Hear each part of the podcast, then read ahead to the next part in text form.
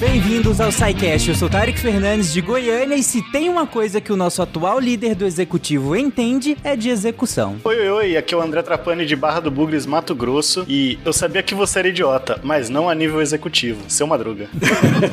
Olá, aqui quem fala é o CA, diretamente de Guarapuava, no Paraná. E só o poder pode deter o poder. Olá, pessoas! Aqui é Fernando Alto Fencas, diretamente de Winnipeg. E eu devo dizer que o presidente, em particular, ele é simplesmente uma figura pública. Ele não detém nenhum poder. Ele deve possuir um sutil talento para provocar indignação. E é por esse motivo que o presidente é sempre uma figura polêmica, sempre uma personalidade irritante, porém fascinante ao mesmo tempo. Não cabe a ele exercer o poder, e sim desviar a atenção do poder. O guia do mochileiro das galáxias. Roubou minha frase. Oi, pessoas, eu sou Olivia Leite, falando da região do Cariri, no Ceará, e toda piada que eu tentei fazer sobre o poder executivo, eu chorei. Não deu certo. Triste. né? Olá pessoal, eu sou Túlio Monegatonheiro, advogado aqui de São Paulo, pai e groselheiro. E eu não imaginei que a gente ia ter um, um presidente que ia ser um motoqueiro fantasma. Que triste, cara. Ok. De Gaspar Catarina, aqui é Marcelo Guaxinim e eu não sei o que eu tô fazendo aqui, eu só tenho seis anos.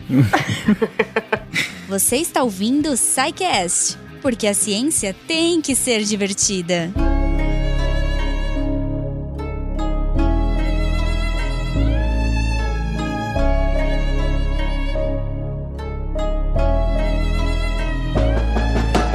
Gente, no recente SciCast 433, nós falamos sobre o poder legislativo. E, como vocês podem imaginar, nós teríamos mais um episódio sobre o poder executivo, que é o episódio de hoje, e mais um episódio sobre o poder judiciário, que será, que virá em algum momento no caso, né? E eu quero começar o episódio de hoje justamente posicionando, contextualizando o poder executivo na separação de poderes, gente. Quando a gente pensa em separação dos poderes, lá do, do Montesquieu, o, dois poderes são bem fáceis da gente entender, né? O legislativo cria as leis, legisla. O judiciário, ele julga conforme as leis, ou ele aplica as leis. E aí o executivo executa as leis. Só que, pensar, executar, o que é executar as leis? Né? O que isso significa? Você olha um presidente, você não ele, essa pessoa está executando as leis. Então é o que parece mais abstrato, né? Mais difícil de entender o, o, o que que seria isso, o que que é o dia a dia do executivo. Essa situação ela pode parecer um pouco incomum, um pouco confusa,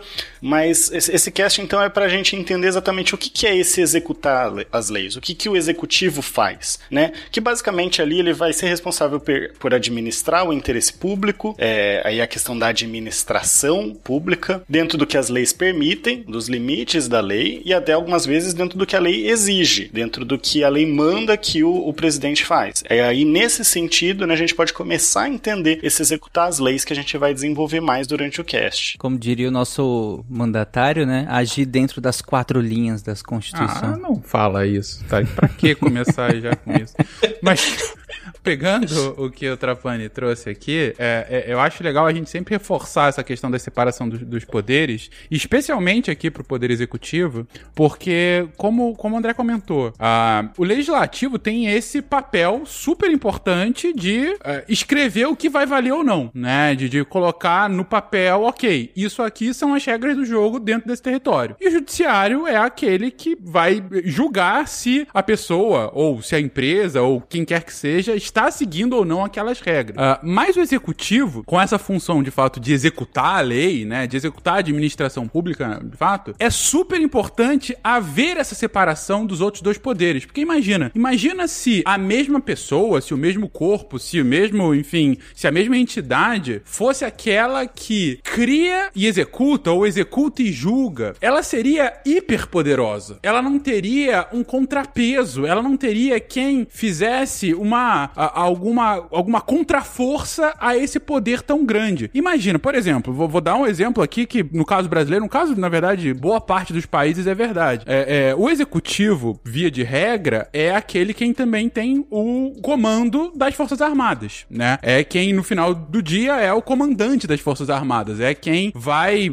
é, é, a- de- demon- vai vai dar orientação para que as forças armadas, para que a violência controlada do Estado possa agir ou não. Não. Imagina se esse cara, que tem esse poder de controlar essa violência toda, que em teoria é o monopólio, né, do Estado, ele também fosse quem criasse as regras para usar essa violência ou não. É por isso, por exemplo, que no Brasil, nos Estados Unidos, em tantas outras democracias, não é o presidente sozinho que declara uma guerra. A guerra tem que ser declarada junto com o legislativo. Ele tem que concordar com a opinião do presidente, para que não haja uma super concentração de poder para o uso da violência, por exemplo. Isso é um caso extremo, mas isso pode ser aplicado para diversos outros aspectos da administração pública. E daí a necessidade, daí todo o debate que vem desde a Grécia Antiga, mas que é consolidado principalmente com Montesquieu, da separação dos poderes e da importância de existir sim um executivo, mas como um contrapeso direto do legislativo, sendo que o judiciário tá lá para controlar os dois. E aí você tem a separa os três poderes mais clássicos. Eu, eu achei muito legal o que você falou, Fencas, porque a, a, gente entra. Quando a gente fala de administração pública, né, e a gente entra também, quando a gente fala de poder executivo, a gente fala de administração pública que se confunde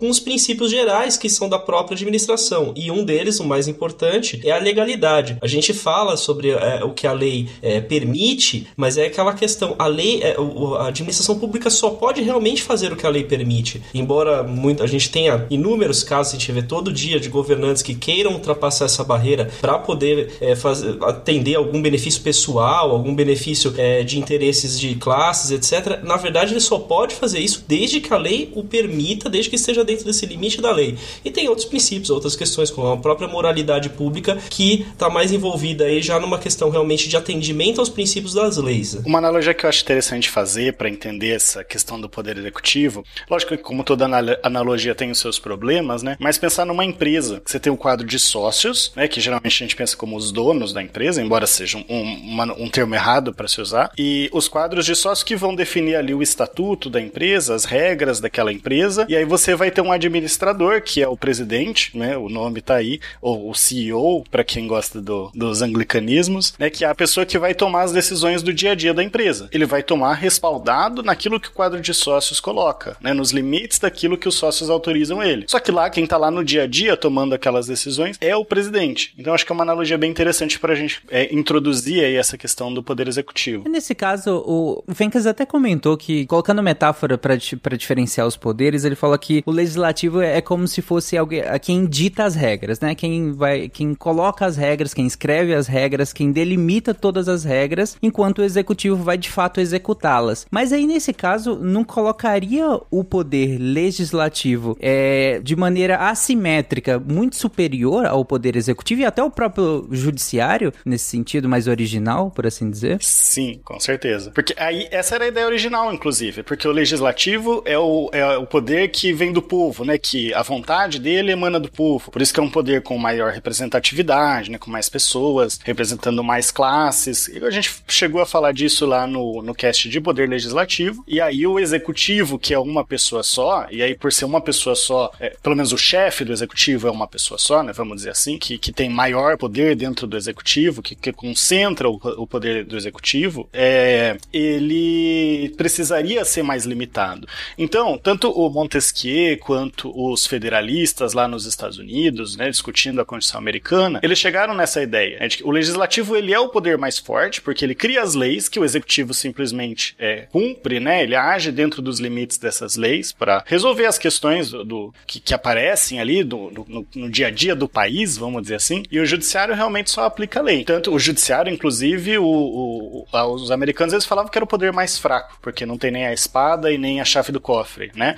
Isso dá uma mudada, lógico, né? Isso é pensado lá, lá nos anos 1700. Primeiro com os estados sociais, lá na década de 20, 30, começando até na década de 10, na verdade, é, Constituição da Alemanha, Constituição Mexicana, em que não é que muda a lógica, mas as leis passam a dar mais competências para o executivo, mais poderes para que o executivo possa lidar com os problemas sociais emergentes. Então, a gente falou um pouco disso lá naquele cast de, de constitucionalismo e Estado de Direito na parte 2, né, que a gente falou do Estado Social de Direito. Então, a ideia de que começa a ter as crises do liberalismo, é a quebra da Bolsa em 29, mas até antes disso já, já vinha alguns problemas que o executivo precisava de mais ferramentas para lidar. E aí as constituições elas foram se adaptando no sentido de dar essa amplitude para o executivo. Não que ele deixe de agir nos limites da lei, mas a, os limites da lei se tornam um pouco mais amplos. E depois, né, isso dá problema, porque década de 20 e 30, depois a gente tem a ascensão do totalitarismo, né, nazismo, fascismo, e pós Segunda Guerra você vem já com uma segunda perspectiva, que é a do Estado democrático de direito, em que você passa a ter um papel mais forte da Constituição, que passa a limitar os poderes, e aí nesse ponto se coloca o judiciário como guardião da Constituição, né? já foi, mas aqui agora já era, né? Mas agora as normas constitucionais têm mais peso, então o judiciário, consequentemente, também acaba tendo mais peso. Isso acaba pendendo a balança para o poder judiciário, né? E aí aquela ideia de ah, o, o judiciário não deixa eu governar, né? A Suprema Corte, o STF não deixa eu governar, mas é, lógico, tem casos e casos, é que eu tô falando de forma geral. É muitas vezes é porque ele está exatamente colocando os limites da Constituição e das leis, né? Mas aqui pensando mais na Constituição, nesse novo paradigma, para limitar a atuação do executivo. Em alguns casos até indo além e legislando, né? Sim. Sim, é por isso que eu falei em teoria.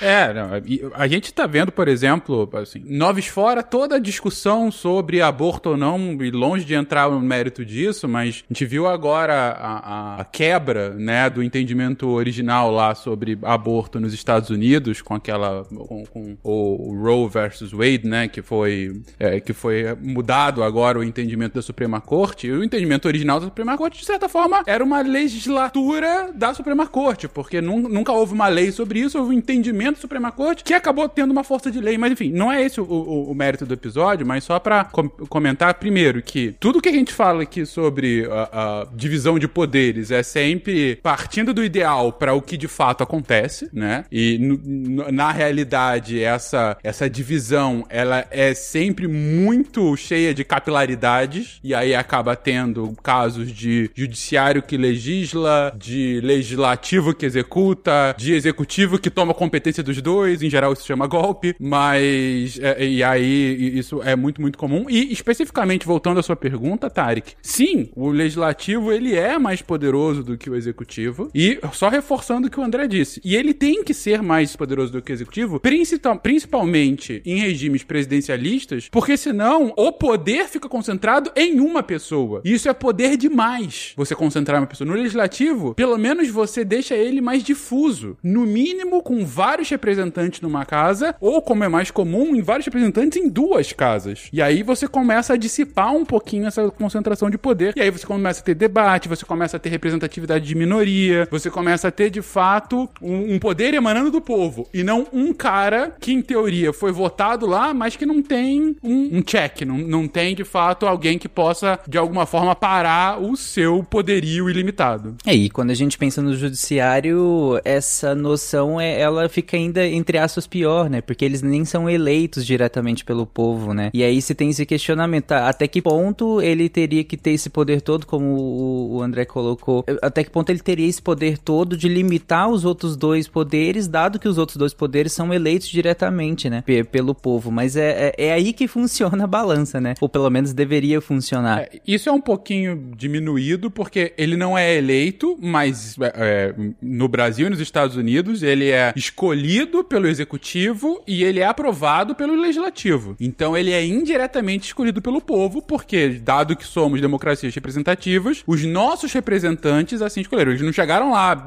Não é porque eles não são eleitos que eles foram colocados, foram alçados lá do nada. Eles de fato têm um. É, é, o poder deles vem da legitimidade do povo porque são pessoas que elegeram esses representantes que assim colocaram aquele, aquelas representantes. Você pode falar que, ah, mas eles são horríveis às vezes. Bom, então aí a gente vai discutir sobre a qualidade do legislativo e do, executivo. Mas não é que eles sejam algum cargo que surge, que aparece no lugar. Não, tem, tem um processo. Sem querer entrar demais aí na, na pauta do, do poder é, judiciário, que eu acho que a gente vai fazer, que a gente vai fazer depois, né? Acho não, a gente vai fazer depois. O, o ponto importante é o seguinte: a gente tem uma diferença também, e aí a gente eu acho que a gente vai até abordar ali mais à frente, na pauta tá falando de eleição, que é a questão do tipo de poder, né? O, o, o poder executivo, ele não necessariamente é um executivo técnico. Você tem uma pessoa. Quem pode ser líder do, do poder executivo, em qualquer uma das esferas, pode ser qualquer pessoa, qualquer pessoa, desde que atenda os requisitos para eleição. Já o, o, o judiciário, ele é um, digamos assim, ele é o mais técnico dos poderes, porque para você poder entrar na magistratura, você precisa ser formado na área, você né, tem, tem que ter uma formação em direito, você tem que passar por um é, concurso público. Então, é, existe uma diferença também do, do, dos poderes, ele, ele acaba sendo um poder mais técnico. E também ele é um poder reativo, né? Ele não é um poder que está é, ativo no dia a dia. Ele não está criando novas, é, novos atos ou novas regulamentações no, no dia a dia do, do, do, da condução do país, mas sim quando ele é acionado a falar. Mas bom, agora vamos tocar o assunto que é, né, o cara ficar poluindo. é, editor, põe o funk do Ministério Técnico aqui, de medo e delírio. Pensei isso na hora. Encaixar bem. Técnico. Vélez Rodrigues. Técnico. Weintraub. Técnico. Marcelo Álvaro Antônio. Técnico. Onyx Lorenzoni. Corajosa. Bom, gente, mas até agora uh, a, a, gente fez esse preâmbulo interessante, mas durante toda a explicação dele, vocês citaram como poder executivo quase co como o sinônimo e único de presidente da república, né? E aí é justamente esse ponto que eu queria entrar agora, que quem é o poder executivo? Que não é só o presidente, tá longe disso, né? Sim, né? No, na, na, estrutura do a gente parar pra pensar no Estado brasileiro, é, como nós somos uma república federativa e essa é, federação é composta por diferentes entes, né? Poderes municipais, estaduais. Você também tem nas nossas cidades os prefeitos, que são os chefes do poder executivo, e nos estados os governadores, né? Que vão representar esse poder. Mas tem uma coisa que é curiosa, né? Você tem, por exemplo, alguns países, como Portugal, que você não tem a, a prefeitura. Então, quem vai é, ter este papel de poder executivo é a intendência. E a intendência, por exemplo, está dentro das câmaras municipais. Até o início do século XX no Brasil, não tinha prefeitura. Foi a Constituição de 1891 que adota esse sistema é, de governo que cria um negócio chamado municipalidade. E essa municipalidade também tem divisão de poderes. No caso, não tem poder judiciário, mas tem poder é, executivo e legislativo, porque o poder judiciário está ligado aos estados e à União. E aqui vale lembrar que os vices né, também entram, então vice-presidente vice-governador como, como parte do poder executivo. No Brasil a gente teria aí 1.100 e alguma coisa de representantes do poder executivo. Não bate 1.200 não, porque aí eu não sei quantos municípios que a gente tem, que eu não me lembro, né, mas se a gente fosse fazer a conta de pegar o presidente, mais os 27, né, mais os 27 dos estados, mais os municípios e todos os seus vices. São uns 5.500 municípios, mais ou menos. É mais ou menos esse o número de, de, executivos que a gente tem. É, aí eu falei mil, então deve ser 10 mil e alguma coisa, tipo 10.200, alguma coisa assim. É, e a Lívia traz um, um, ponto interessante, que é, a gente, inclusive, a, a, ao responder o meu questionamento, vocês citaram os chefes, né? E aí, a, no máximo, estendeu até a, fi, a figura do vice, né? Seja o vice-governador, o vice-presidente. É, mas, e, e é só isso? O poder executivo fica só na figura dos chefes? E quem tá lá na ponta? Também é executivo? Então, aí o que você falou, Tarek, é o chefe do poder executivo. O, o, poder executivo mesmo, ele é muito maior, até para dar conta de, de, administrar né, um país do tamanho do Brasil. Uhum. Então você vai ter, junto com o, o, o chefe do poder executivo, você vai ter o gabinete dele, né? Com os ministros, é, vinculado aos ministérios, você vai ter é, outros cargos, né? Secretários, cargos de carreira mesmo, de pessoas concursadas, que vai ser o governo que aí a gente não fala é, mais só do presidente, mas todo o governo que existe junto com ele. É, o gabinete dele, né, que é esse, esse núcleo mais, mais central, e todo esse corpo burocrático que existe por trás para governar o país. E além disso, a própria administração pública. Né? É, quem aí é professor de universidade pública, por exemplo, faz parte do poder executivo, enquanto parte da administração pública. Então, dentro de poder, quando a gente pensa em poder executivo, a gente tem tem é, esses dois lados, principalmente, né? De pensar o poder executivo enquanto governo, e aí tem todo um, um corpo de, de, de, funcionários, né? De servidores públicos é, junto, e de pensar a administração pública, alguns, inclusive, né? Como as universidades, com autonomia em relação ao, ao chefe do executivo, autonomia para tomar suas decisões. Então, o poder executivo em si ele vai muito além do chefe do poder executivo. E aí fica mais fácil de compreender, porque é a parte de executar tudo aquilo que é, que deveria ser nosso direito, então nós estamos ali executando, é, cumprindo as funções, aqui mais técnicas também, né, precisando de formação, de concurso, mas todo esse corpo ali para colocar em prática o que está na legislação ou o que a gente acredita que seja adequado para o desenvolvimento dessa sociedade. Sim, quando a gente pensa numa estrutura do poder executivo, por exemplo, você tem os ministérios, né? E os ministérios é prerrogativa daquele, daquele chefe do executivo que foi eleito é criar um corpo de ministérios ministérios e renomear ministério, criar novos, extinguir outros. Isso é uma atribuição do chefe do Poder Executivo. Mesma coisa acontece nos estados, só que aí nos, nos estados nós não vamos ter é, ministérios, mas sim secretarias de Estado, e no município as secretarias municipais. Né? No caso, é, no, nos ministérios que são ligados diretamente ao chefe do Poder Executivo, ao governo, é, o presidente da República, ou o governador, ou o prefeito, tem o poder de alterar quem tá na chef... quem é secretário ou ministro no momento que ele quer. Quando a gente pensa nas universidades, por exemplo, as universidades são instituições de Estado, não são instituições do governo. Então elas são autarquias. Elas têm uma ligação ao poder executivo. Por exemplo, até pouco tempo atrás, é, nós tínhamos, por exemplo, o quem ia ser o gestor da universidade, que é o reitor. É, ele é, é, havia uma eleição entre os pares, entre o, o, conjunto da universidade, que indicava uma lista ao poder executivo federal, no caso das universidades públicas federais. As estaduais vão para o governador do estado e as municipais para o prefeito. E o prefeito escolhia no, o presidente ou o governador escolhe normalmente em situações no, de pressão normais, de vida normal, quem tá na primeira posição da lista tríplice. É meio que um acordo tácito, né? Um acordo tácito. O, o Consune, é, que é o Conselho Universitário, organiza isso,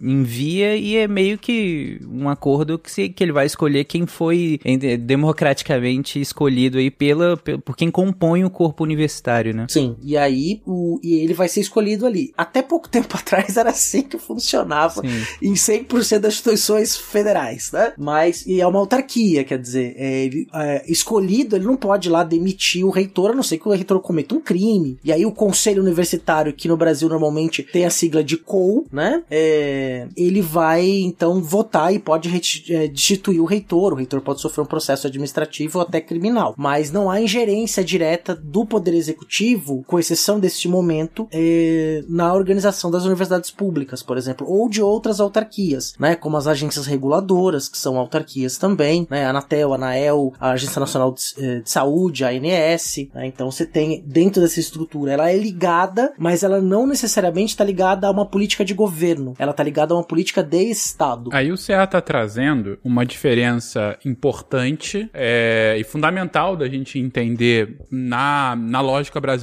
e tem em outros países tem coisas análogas, né? Mais ou menos dependendo do país. Quando ele cita as autarquias, você começa a diferenciar o que a gente pode chamar de administração pública direta ou indireta, né? A administração pública direta é aquela que faz parte do governo em vigor. Então, o presidente é eleito, ele escolhe o seu cargo para seu, os seus ministros para compor o seu ministério, e esses ministros vão escolher uh, os chefes da, das suas gerências, dos seus institutos, seus departamentos, uh, e, e assim você tá fazendo tudo que tiver diretamente ligado àquele governo, a gente pode chamar como parte da administração pública direta. Mas, ao mesmo tempo, você tem diversos órgãos públicos que são da administração indireta, como as próprias autarquias, que são uh, entidades públicas que acabam sendo escolhidas por aquele governo, mas que necessariamente tem que manter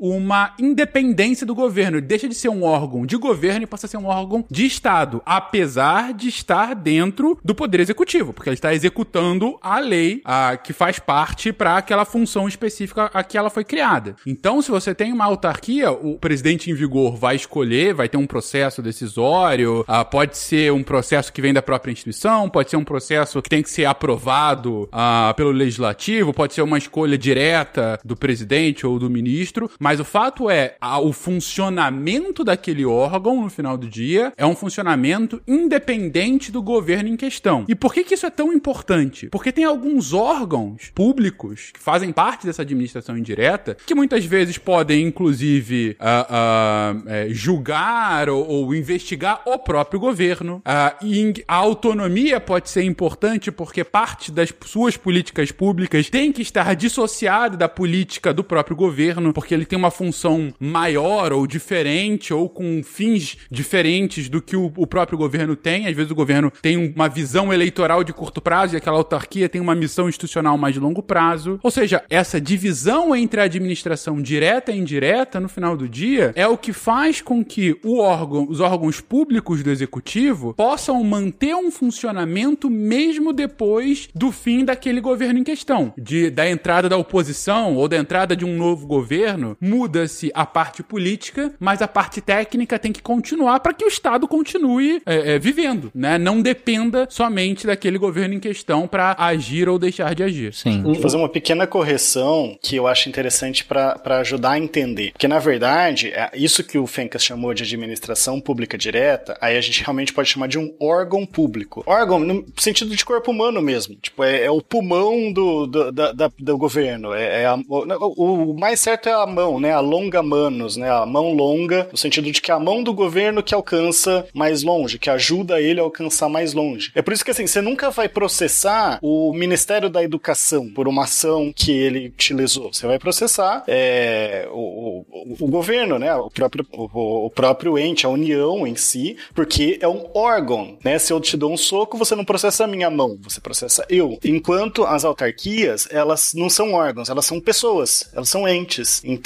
é a Universidade, é a Universidade Federal do Mato Grosso, a Universidade Federal de São Paulo. São pessoas, você processa elas, né? Se, se, se alguém, se algum órgão mesmo dessa universidade, por exemplo, um, um, um agente dessa universidade, como um professor, te causa um dano, você pode processar a universidade. Por quê? Porque ela é uma pessoa. Ela não é um órgão de outra coisa. Então, eu acho interessante, aqui não é, não corrigir assim só pela, pelo preciosismo, mas porque eu acho muito legal essa metáfora de pensar que o órgão é exatamente, ele não é uma pessoa, ele é uma parte do governo. Ele atua em nome do governo e, portanto, tudo que ele faz é o governo que está fazendo. É diferente aí das universidades ou hospitais públicos, né? Empresas, é, empresas públicas, toda a parte aí que seria da administração pública é, é indireta. E aí eu, eu quero até aproveitar para a gente retomar um assunto que foi falado lá no comecinho, agora há pouco, né? Sobre a questão da separação de poderes.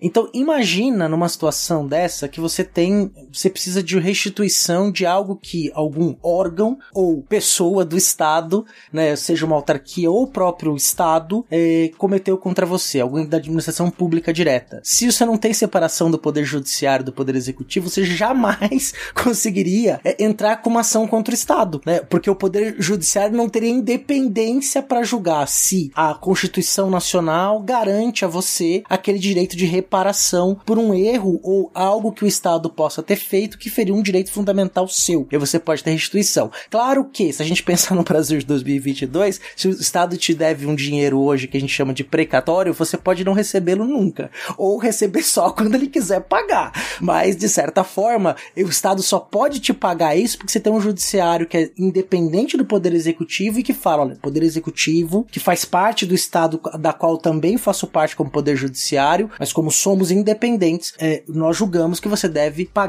ou restituir ou fazer com que esse direito fundamental seja respeitado. Você ganha ação contra o Estado, receber Sim. outra coisa. É, sim. Eu acho legal a gente comentar também que assim tem uma diferença também é, importante quando a gente vai falar sobre as intervenções dessas, desses outros dessas autarquias e outras coisas. Então você tem situações onde você vai ter mais ou menos intervenção do Estado. Por exemplo, Anvisa, é, o IBAMA, né, em que o, o, os próprios ministérios eles têm uma capacidade maior de intervenção, de poder é, eleger é, os seus representantes, destituir é, algum diretor de, de lá de dentro. E você tem outros que o governo praticamente não tem é, lugar nenhum para de fala, porque eles representam interesses específicos, por exemplo, de uma categoria profissional como é o Conselho Federal de Medicina. Ele foi criado por uma lei, ele é uma autarquia, só que ele é um, ele tem toda uma estrutura interna para sua gestão. Então é muito interessante isso daí que apesar de ele sim ele fazer parte do, do poder executivo, ele também pode brigar com o próprio poder executivo do qual ele faz parte. Duvido o CFM brigar com o atual poder executivo, mas enfim, esse é outro assunto. Uma mentira, é uma pantomima, uma patuscada.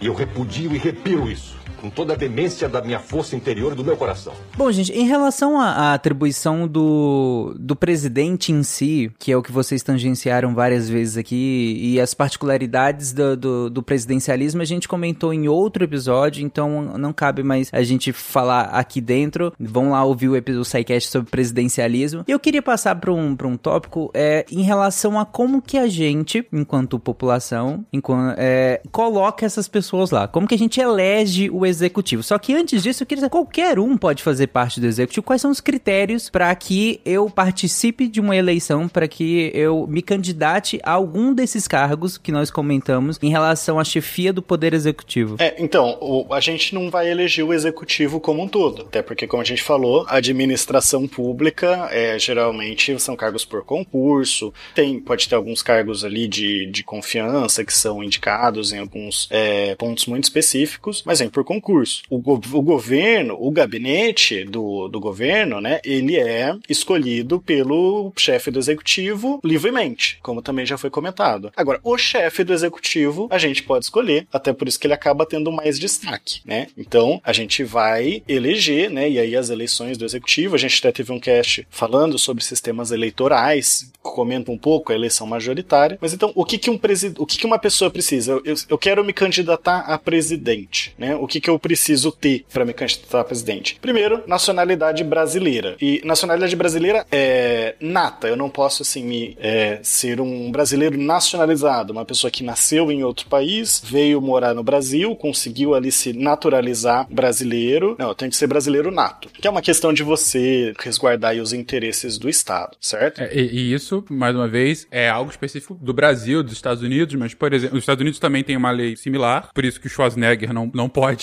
ah, ser candidato a presidente, apesar dele ter sido governador, mas a presidente ele, ele tem impedimento. Já aqui no Canadá. Governator, por favor. Governator, obrigado, Guaxa. É, já aqui no Canadá, você tem que ter cidadania, mas não, você não precisa ser natural. Tanto que a gente já teve aqui no Canadá um primeiro-ministro que foi nascido na Inglaterra. Ele nasceu na Por que Inglaterra. vocês acham que o Fencas foi pro Canadá? É um passo a passo, Guaxa. Não precisa falar pra todo mundo agora. Não, mas falando sério, a gente já teve um primeiro-ministro no Canadá no passado que era nascido no Reino Unido, veio pra cá, se tornou cidadão canadense e aí daí ficou elegível a ser primeiro-ministro. O canadense é muito educado, o cara se candidatou, ninguém teve coragem de dizer pra ele que não. Ficando, ninguém... Nem perguntaram, na verdade, né? É, pô, assim, avisamos pra ele, não, não, muda a lei aí, deixa o cara, deixa o cara.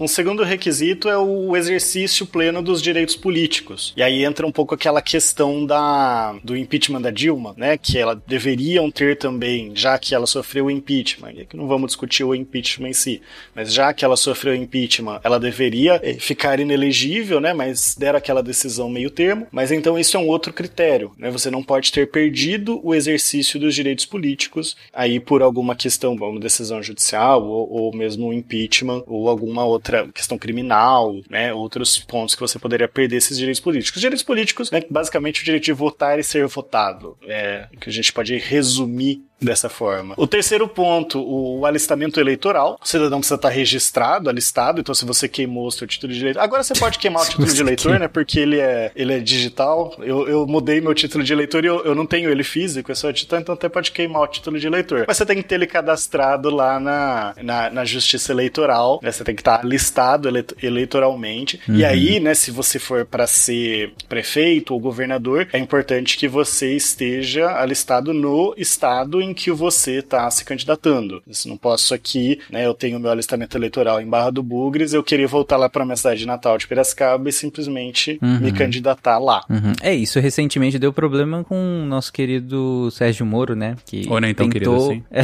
sim, que tentou fazer uma gambiarra aí pra mudar o domicílio eleitoral, mas foi barrado, né? Galera faz isso, né? Vai se Sim. candidatar, principalmente no legislativo, vai se candidatar para estado que precisa de menos voto, é menos voto para comprar. Há, há muito tempo atrás, daí é pra prefeito, eu sei que é outro esquema, mas o Dário Berger, ele ganhou em São José, que é a cidade vizinha de Florianópolis, aí ele se reelegeu, aí não pode de novo, né? Aí ele se mudou pra Florianópolis e daí ganhou pro Florianópolis.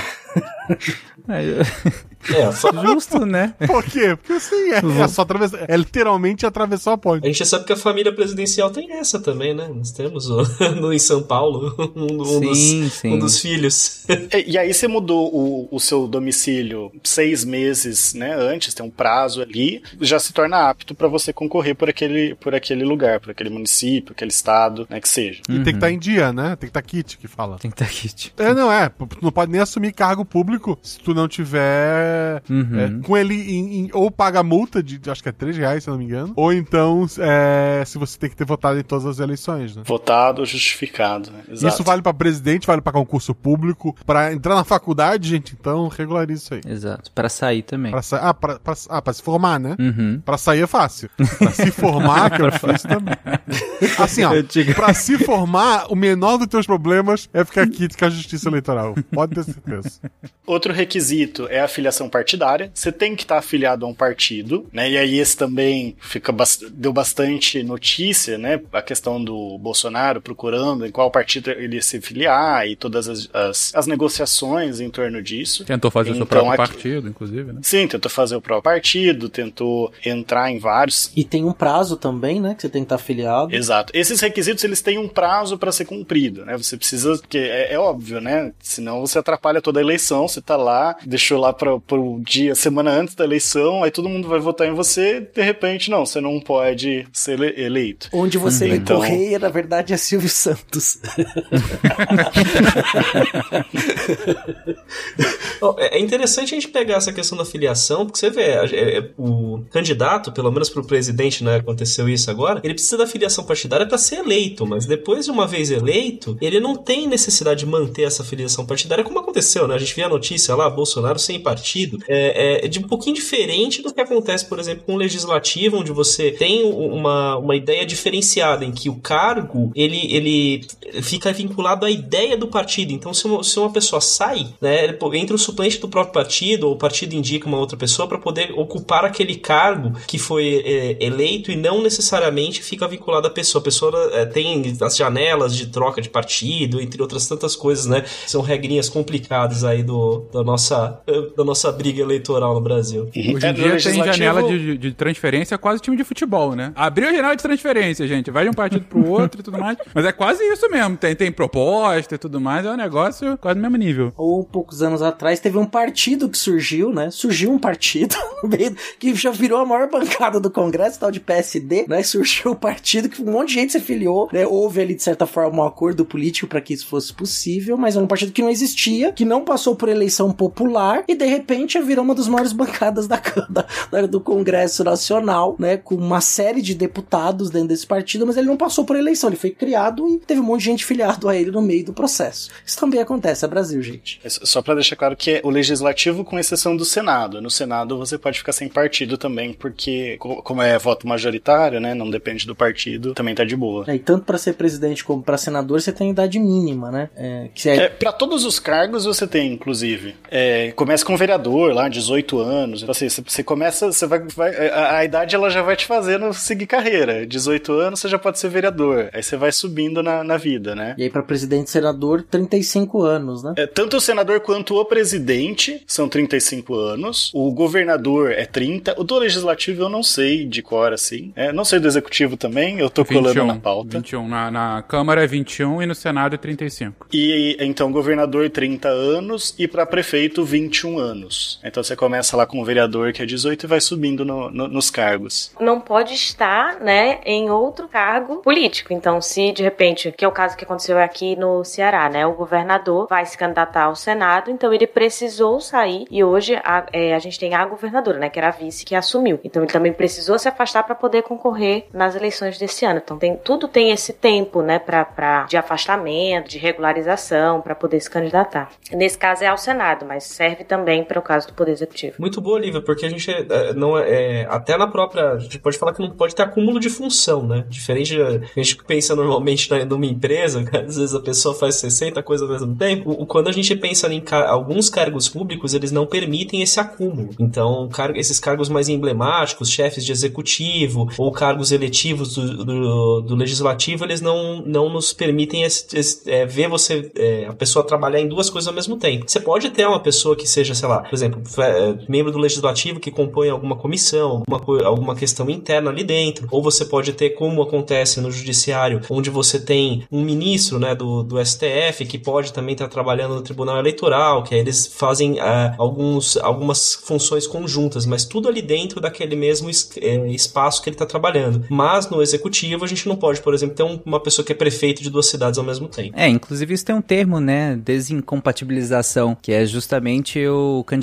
o que ainda não é, mas ele precisa se afastar de alguns cargos, de algumas funções da administração pública para poder se candidatar. Então ele tem que se desincompatibilizar. E aí tem aquelas bagunças de, de, de mi, é, ministro se, é, saindo do cargo para poder se candidatar a deputado, a senador, enfim. É, essa é a famosa desincompatibilização. Aí, nesse caso da descompatibilização, é, se você vai concorrer para o mesmo cargo, é, você pode, né? Então, pensando no executivo aqui. Então, o, o chefe do executivo vai concorrer para o mesmo cargo. Ele não precisa se descompatibilizar. Para concorrer para um cargo diferente, aí sim ele precisa fazer essa descompatibilização de seis meses. Como qualquer paulistano sabe desde sempre que o prefeito de São Paulo, com dois anos, vai largar a prefeitura para tentar concorrer ao governo.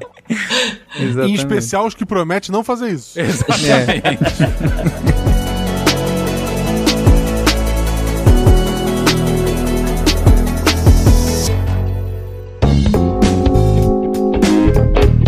voltando aqui a falar sobre a idade, eu fui ver, esses são, claro, as idades do Brasil, né? Mas eu achei curioso o porquê das idades, né? É, porque foi colocado. E, e, queria ver outros países, se também tem algum tipo de limitação etária, como o Brasil tem. Eu fui, fui pesquisando aqui e deu para ver que, em geral, é, você, nos países que têm eleição para presidente, todos eles têm uma limitação etária, mas isso varia desde países em que a limitação é só a maioridade, em geral 18 anos, né? Como é o caso, por exemplo, na França, o presidente da França tem que ter 18 anos. A França tem presidente e primeiro-ministro, né? E enquanto que tem outros lugares, como a Itália, o presidente da Itália tem que ter mais de 50 anos. É, e o, o chefe do executivo da China, mais de 45. Então, isso vai variar de país para país. E, e, e, também tem os casos dos países que não têm presidente, mas primeiro-ministro, né? Uh, que, em geral, a idade do primeiro-ministro é a própria idade para se eleger a Câmara, como é o caso aqui no Canadá, que é sua maioridade, 18 anos. Então, em teoria, dá para ter um primeiro-ministro aqui com 18 anos de idade. Ele só tem que ser eleito com 18 anos e aí ser eleito líder e, e ter o controle da casa, né? E em outros casos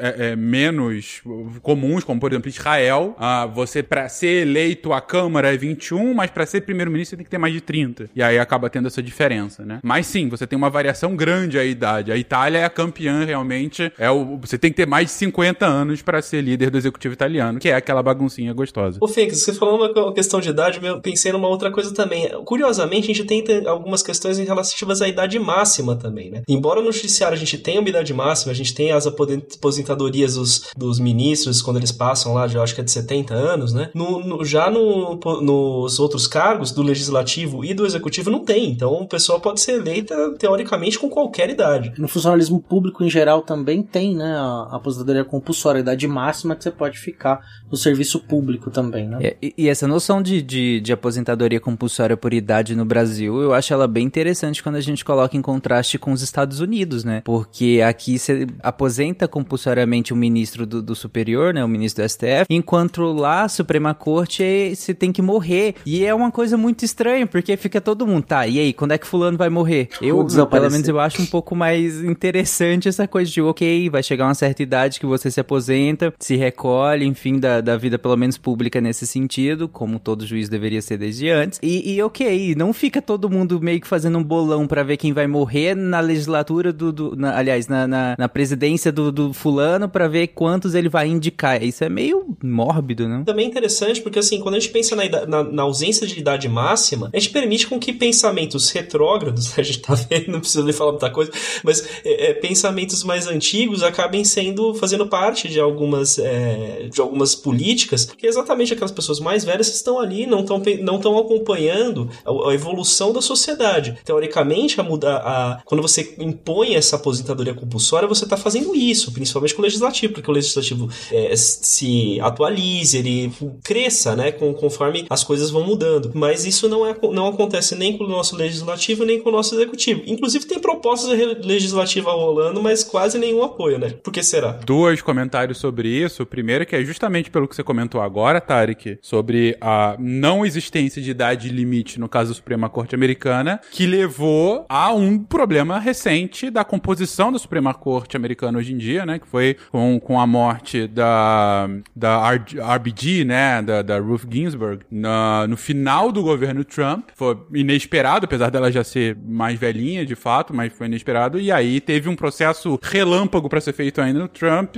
E aí ele, já não reeleito, conseguiu colocar mais uma pessoa conservadora no Suprema Corte e tal. E, enfim, é, é, é um debate atual agora nos Estados Unidos isso, né? E o segundo ponto, é, é, trazendo com o que o Túlio disse agora, essa questão de colocar uma idade limite ou não, ou de mudar a idade li limite, acaba sendo uma discussão gigantesca sobre a composição de poder, a composição do poder, né? Porque é, a gente tá vi viveu mais ou menos isso e tem, tem um pouquinho essa, essa possibilidade no próprio Brasil.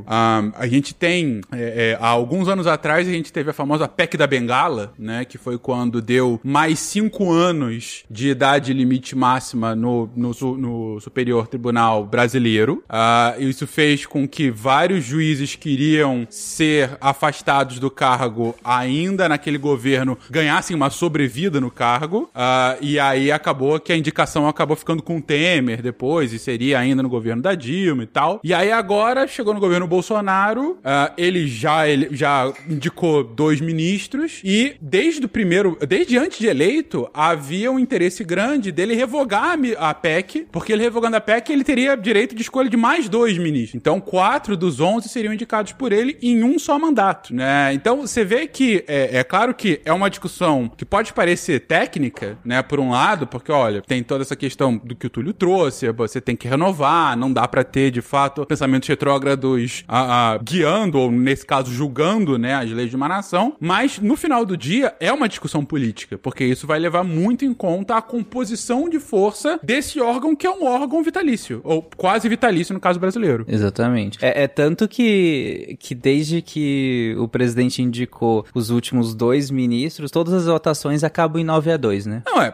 isso acaba sendo. uh, é, o, o, que a gente tá vendo nos no, no, Brasil agora é alguma coisa que nos Estados Unidos é muito comum, né? Que muito comum, principalmente no, nos últimos anos, né? Que a Suprema Corte, principalmente em julgamentos de costumes, vai é, é, de acordo com a sua orientação de costumes. E aí há uma divisão certa ali na corte. No Brasil, isso era um pouco mais difuso, apesar da gente ter mais ou menos uma orientação mais é, clara ali do, do, dos membros do, da, da Suprema Corte brasileira. Mas agora, com um país mais polarizado, a própria Suprema Corte acaba sendo fruto disso. Tem uma também mais polarizada, né? É, então, é, é causa e consequência. Sim. Tem mais um critério é, que eu acho interessante da gente comentar, é que sobre quem pode ser candidato, é que nenhum parente até segundo grau do chefe do executivo pode ser candidato na jurisdição que o, o, o, seu parente exerce o mandato, né? Ou seja, é, se eu sou é, governador do estado do Amapá, né? Os, os, meus parentes até o segundo grau, que são é, cônjuge, pai, é, pais, mães, né? Avós, filhos e netos. O Túlio me corrige se eu tiver errado. Fernando e Rosiane.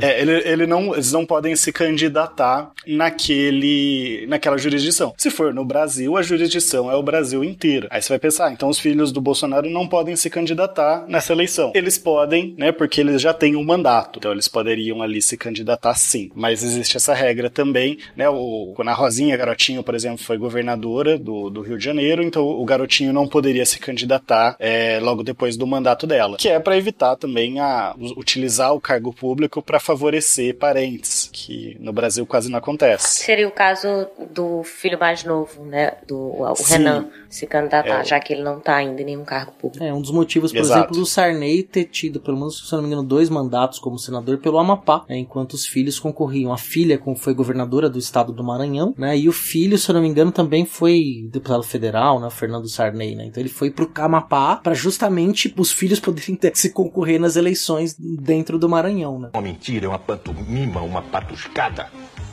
E eu repudio e repiro isso com toda a demência da minha força interior e do meu coração. Gente, nós já temos um, um episódio completo dedicado só ao sistema eleitoral brasileiro, mas é, tem que ter, né?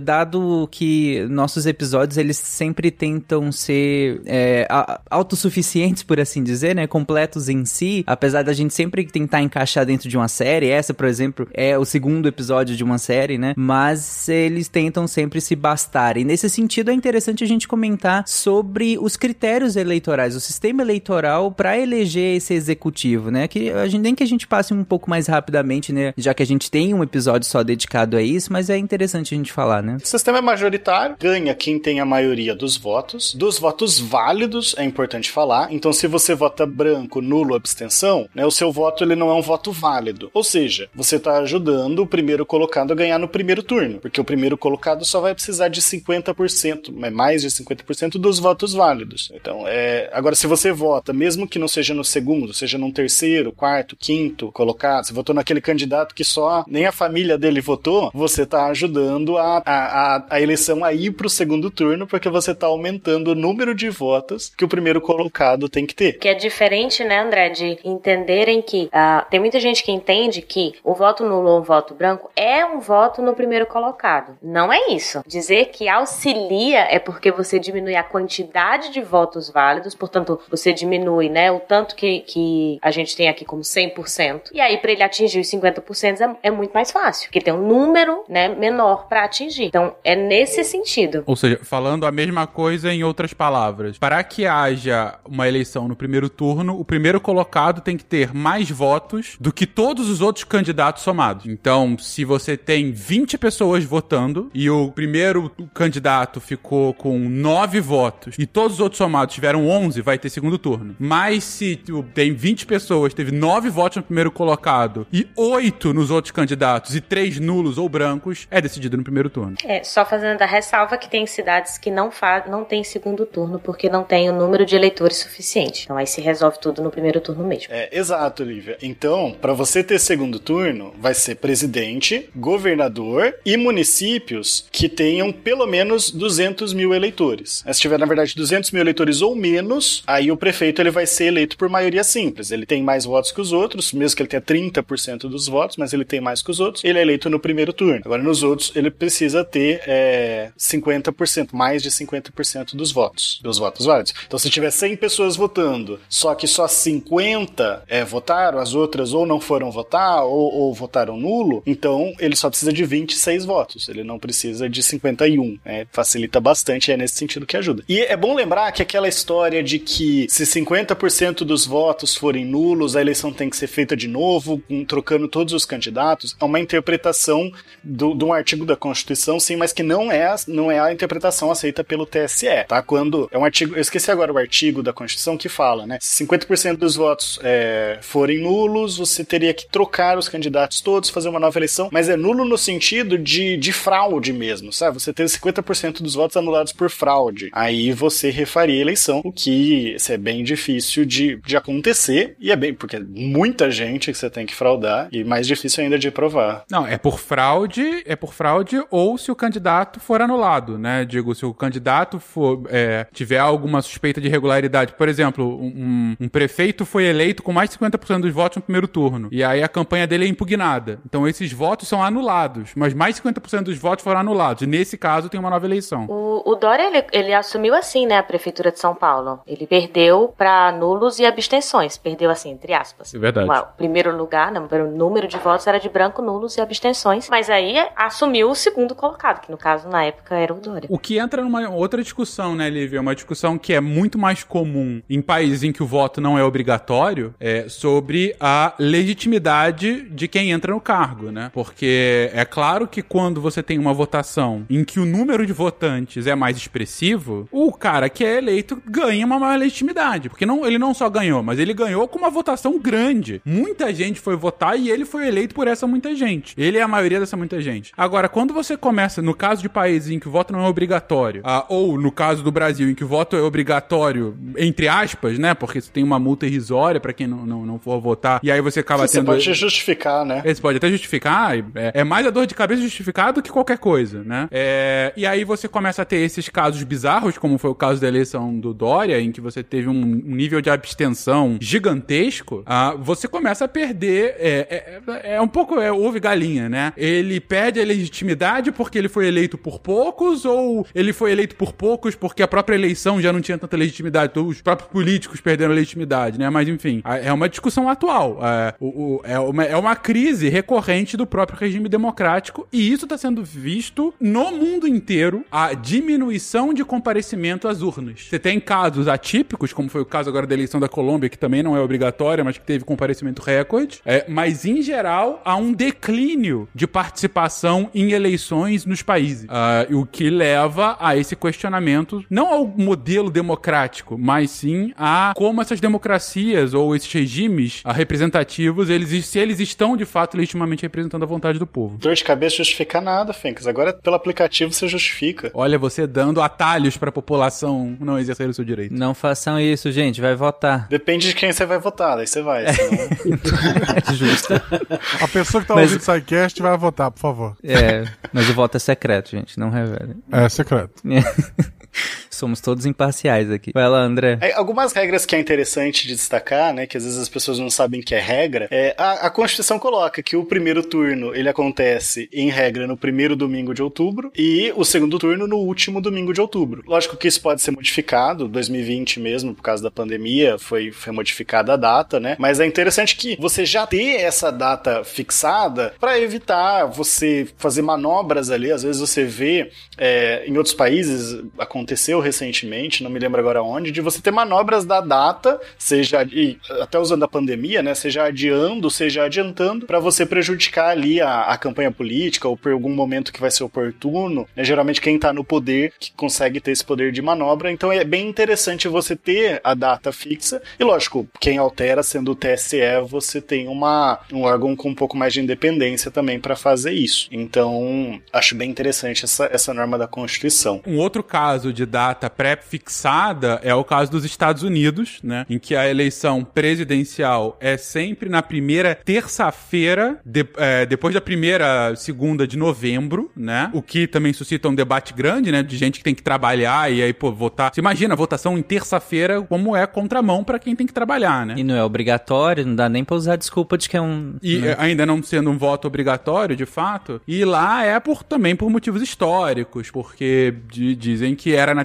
terça-feira, porque domingo era dia da igreja, então as pessoas tinham que ir pros seus, ah, com, pros seus cultos, né, pra comparecer à igreja no domingo, e até chegar às cidades, principalmente quem morava na zona rural, ela tinha que viajar durante toda a segunda para que terça-feira tivesse condições de votar. Então sempre havia esse buffer, é, é, é, esse tempo aí, né, para que ele pudesse comparecer à igreja e depois ir votar na terça-feira, mas claro que essa é uma regra bastante arcaica e também bastante debatível. Algumas outras curiosidades, né? Se um candidato morrer, desistir ou sofrer impedimento legal antes do segundo turno, aí você convoca o terceiro lugar, então naturalmente. É é aquilo que o Fencas tinha falado, de você anular os votos daquele candidato, né? E se tiver mais de um candidato, é, se tiver candidatos empatados aí no caso, você, quem ganha é o mais idoso. Então você tem uma regra de desempate. É, Nunca vai acontecer, né? Muito difícil acontecer, mas via das dúvidas você tem uma regra de desempate aí. Teve uma prefeitura que rolou um negócio desse, né? Sim, uma, foi uma, uma eleição bem menor, né, Gosto? Mas eu lembro que teve uma notícia dessa. Curso público tem, costuma ter essa regra. É o terceiro critério de desempate, né? Mas é uma regra. Tipo cartões amarelo, cartões vermelho, né? E aí, a posse do presidente, é, até 2023, a posse do presidente, dos governadores e do prefeito, né, ocorre no dia 1 de janeiro do ano seguinte da eleição. Então, esse ano agora, ainda 2023, da, da, da próxima posse que a gente vai ter, ainda vai ser 1 de janeiro. Mas essa regra mudou. A partir de 2027, a posse do presidente vai ser no dia 5 de janeiro e a dos governadores no dia 6. É interessante, né? Que a ideia é, primeiro, tirar do, do feriado, que dia 1 é feriado, para facilitar figu- é- E é um feriado mundial, né? Mundial não, mas assim, é internacional. Vários países têm o 1 de janeiro como feriado. É, e aí você facilita que, que presidentes de outros países venham participar da posse, né? Dos, dos próprios governadores possam participar, e aí porque você muda a posse do presidente, você desvincula né, o dia da, do presidente e dos governadores. Então, os governadores podem ir lá, estar tá presente na posse. Então, é uma questão bem interessante de essa mudança também, que é uma, uma mudança recente. Eu fui pesquisar aqui que estava procurando a cidade porque foi aqui no Ceará, né? É a cidade de Cariús. O prefeito ele foi eleito, a, a decisão foi tomada a partir da idade, diferença de idade. Ele assumiu com 46 e o outro candidato tinha 41 anos. E ambos tiveram 5.811 votos. Cara. Nossa. Aquela pessoa que deixou de votar falou: ah, não vai fazer falta, né, meu voto. É. Exatamente. Eu falei o nome da cidade, é Cariús, aqui no, na região do Ceará. No Ceará. Caramba. Ah, eu, eu, se eu fosse ele, eu preferia perder mesmo assim, por voto, sabe? Sim. Normalmente, concurso público, um dos primeiros critérios de desempate, né? Claro que tem determinados concursos que tem as questões técnicas, provas de títulos, que pode dar uma pontuação, mas se mesmo com todos esses critérios mantém seu empate, a idade também é um critério, né? Especialmente em cargos que são vinculados ao poder executivo, né? Administração pública direta ou indireta. Uma mentira, uma pantomima, uma patuscada. E eu repudio e repiro isso com toda a demência da minha força interior e do meu coração. E legal também trazer um contexto que, como o André comentou, o Tarek até também falou, que a gente já tinha explorado isso um pouquinho no sistema eleitoral brasileiro e no próprio cast de presidencialismo, que isso é claro num modelo em que você tem um presidente. Mais do que isso, que o, presi é, é, que o presidente está sendo escolhido diretamente por vontade popular, né? Uhum. É, como é a grande maioria dos sistemas presidencialistas que a gente tem hoje. Mesmo dos sistemas que tem primeiro-ministro, também, uh, se tem um, um, um presidente presidente ele tende a ser escolhido pelo povo nesse sistema e tende a ser esse sistema majoritário, como a gente comentou aqui. Mas, é, como a gente comentou, o poder executivo ele tem outras facetas em outros países do mundo, né? Então, quando você tem o primeiro-ministro acumula a função também a de executivo, né? Como chefe do governo, que é o caso tanto do, de, de, países que têm um, um modelo de, de primeiro-ministro com, com ainda é, os, os países do Camon, da Commonwealth, né, que continuam tendo a, a rainha da Inglaterra como chefe de Estado e tal, como é o caso do Reino Unido, da Austrália, do Canadá, enfim. É, ou em outros casos híbridos em que você tem um primeiro-ministro e um presidente, como é o caso da França, da Alemanha, né? É, nesses modelos, a gente...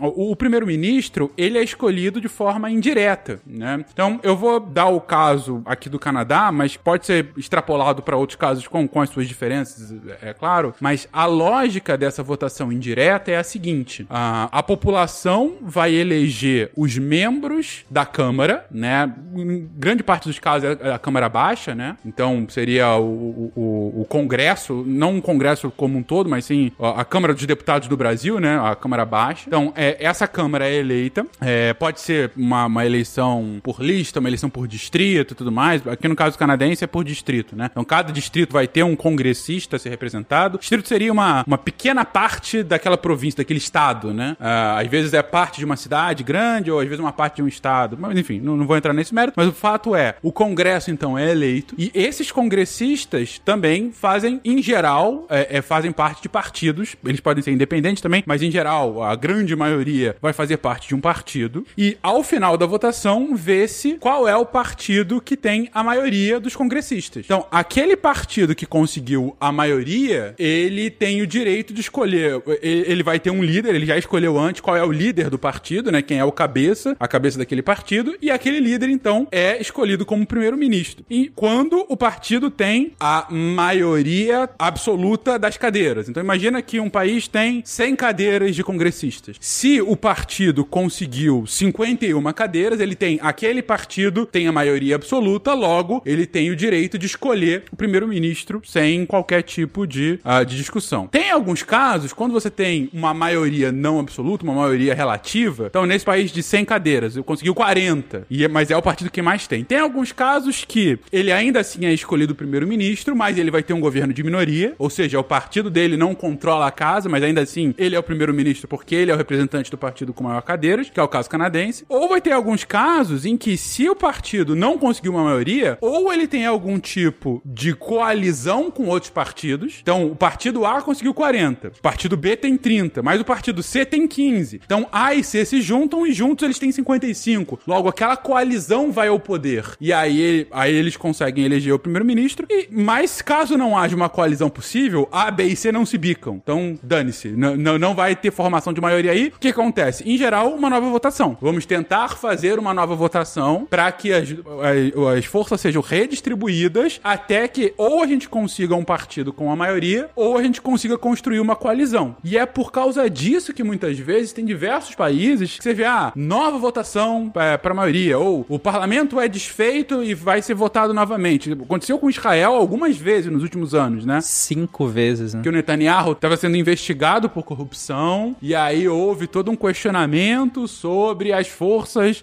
políticas de Israel naquele momento. Aí tinha novas votações e nunca tinha uma maioria, porque você tinha uma. uma, uma- uma- era bem heterogêneo a composição do parlamento israelense e aí não se formava maioria. Nova votação, não se formava maioria. Isso acontece muito. A, a, a Bélgica ficou uns três anos, há- até pouco tempo atrás. Israel caiu de novo o governo. É, caiu agora há pouco, né? Eu vi que caiu mais uma vez. É, é a quinta, vai pra quinta eleição já em, em quatro anos de, de legislatura. Por quê? Porque você não tem um partido majoritário e não houve uma coalizão possível. E aí você tem que ter uma nova, uma, uma nova composição até que haja uma nova maioria e daí a eleição, a escolha de fato desse novo chefe do executivo, desse primeiro-ministro. É, essas eh, coalizões, inclusive, elas tendem a, a gerar essas, essas coisas esdrúxulas porque são feitas unicamente pensando né, nessa mínima que seja maioria, fe- no- com foco né, no, no primeiro-ministro, e aí independe de ideologia, né? Pega Israel, a gente tinha partidos completamente opostos no espectro político e ideológico que se juntaram para derrubar o, o, o Benjamin Netanyahu, né? É, e agora, como todo mundo já sabia, não, não conseguem sequer conversar juntos por mais de 10 minutos na mesma sala. Porque estão completamente opostos, ainda mais pensando lá em questões religiosas e tudo mais, né? É, e aí já a gente já vai para quê? Pra quinta eleição em, em- em quase quatro anos aí só. Então, não, passou nem um período inteiro de quatro anos, a gente já vai pra quinta eleição por conta disso, né? Mas assim, é- é- essas, essas coisas também não acontecem só no parlamentarismo, a gente tem aí o- todos os problemas do, do presidencialismo de coalizão, né, também. Não, sem dúvida. E, a- e aí, é, entre essas discussões que você traz, Tarek, com relação à, à composição dessa coalizão, e, uma, e o que leva a uma outra discussão de legitimidade, que é, é, por vezes, você tem um alinhamento prévio de alguns partidos, então você sabe se que o partido está votando pode se aliar a, a outros e tudo mais para compor. Então, partidos à esquerda, por mais que eles discordem em alguns pontos, podem é, se integrar para compor uma frente única de esquerda, mesma coisa para direita. E na Alemanha o Partido Verde acaba decidindo o governo porque ele não, não se alinha necessariamente à esquerda ou à direita e tá crescendo, ele acaba decidindo quem vai ser o governo. Acaba sendo a, a balança aí, né? Quando você tem essa, essa divisão. Agora, o problema maior é quando a pessoa vota não sabendo dessa potencial composição mais esdrúxula e ela acaba acontecendo por forças políticas e aí você acaba tendo no poder um- uma força meio amorfa. Meio amorfa e sem o respaldo e legitimidade, da população. Um exemplo, a gente tá vivendo um exemplo desse aqui no Canadá agora.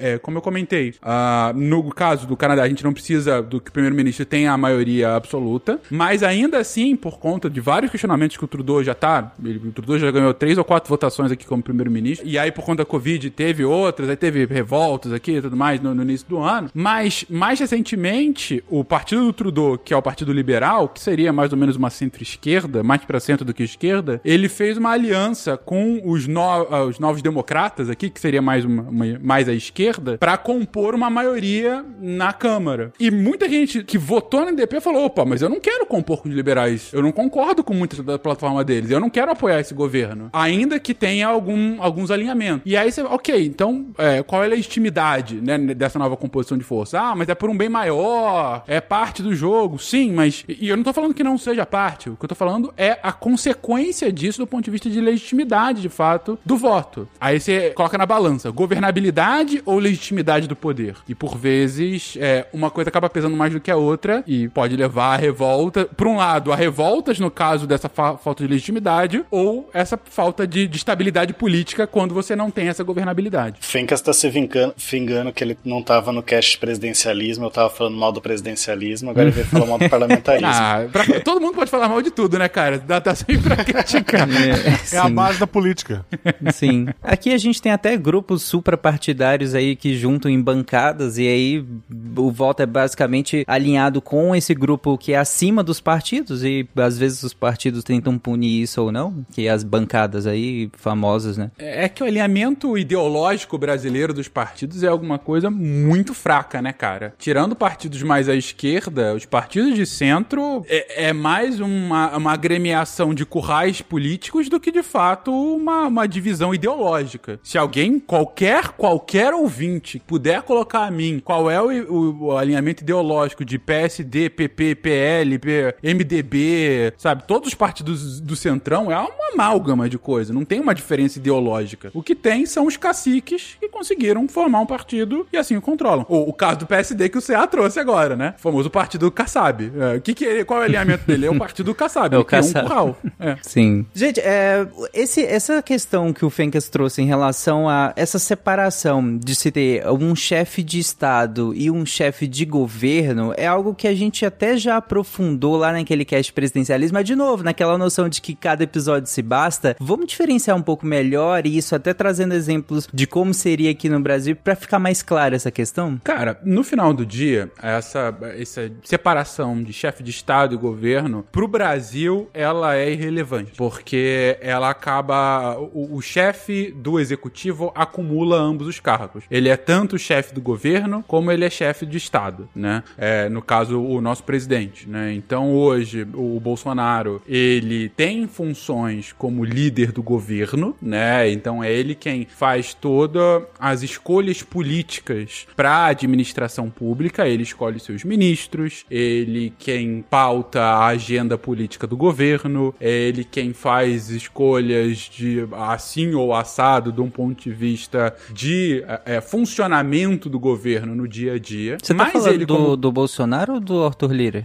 Me perdi aqui. Desculpa, gente. Não se confundam. é, vai lá. Então, ele, constitucionalmente, o Bolsonaro, vamos colocar dessa forma, é, é ele quem, quem, quem tem essa função. E, ao mesmo tempo, ele tem uma função de chefe ah, ah, de Estado. O que, que significa isso? Ele é um representante do Estado brasileiro. Ele é a figura que é, encarna o Estado brasileiro, por assim dizer, principalmente perante a comunidade internacional. Isso fica um pouco esquisito no executivo justamente por ser a mesma figura, mas talvez, explicando num caso onde as figuras são separadas, fique mais claro. Então, pegando o exemplo ah, da Inglaterra, do Reino Unido, né? No Reino Unido, você tem o primeiro-ministro, hoje Boris, Boris Johnson, que é o chefe de governo. É ele quem vai escolher os seus secretários, né? Que são os ministros de lá, ele quem vai dar a decisão das políticas públicas britânicas, ele quem vai cuidar do dia a dia do governo enquanto ele for primeiro-ministro. Mas, independente disso, você tem a chefe de Estado, que no caso é a Rainha Elizabeth, a, chefe mais longínqua da história da coroa britânica, ah, e ela é a representante,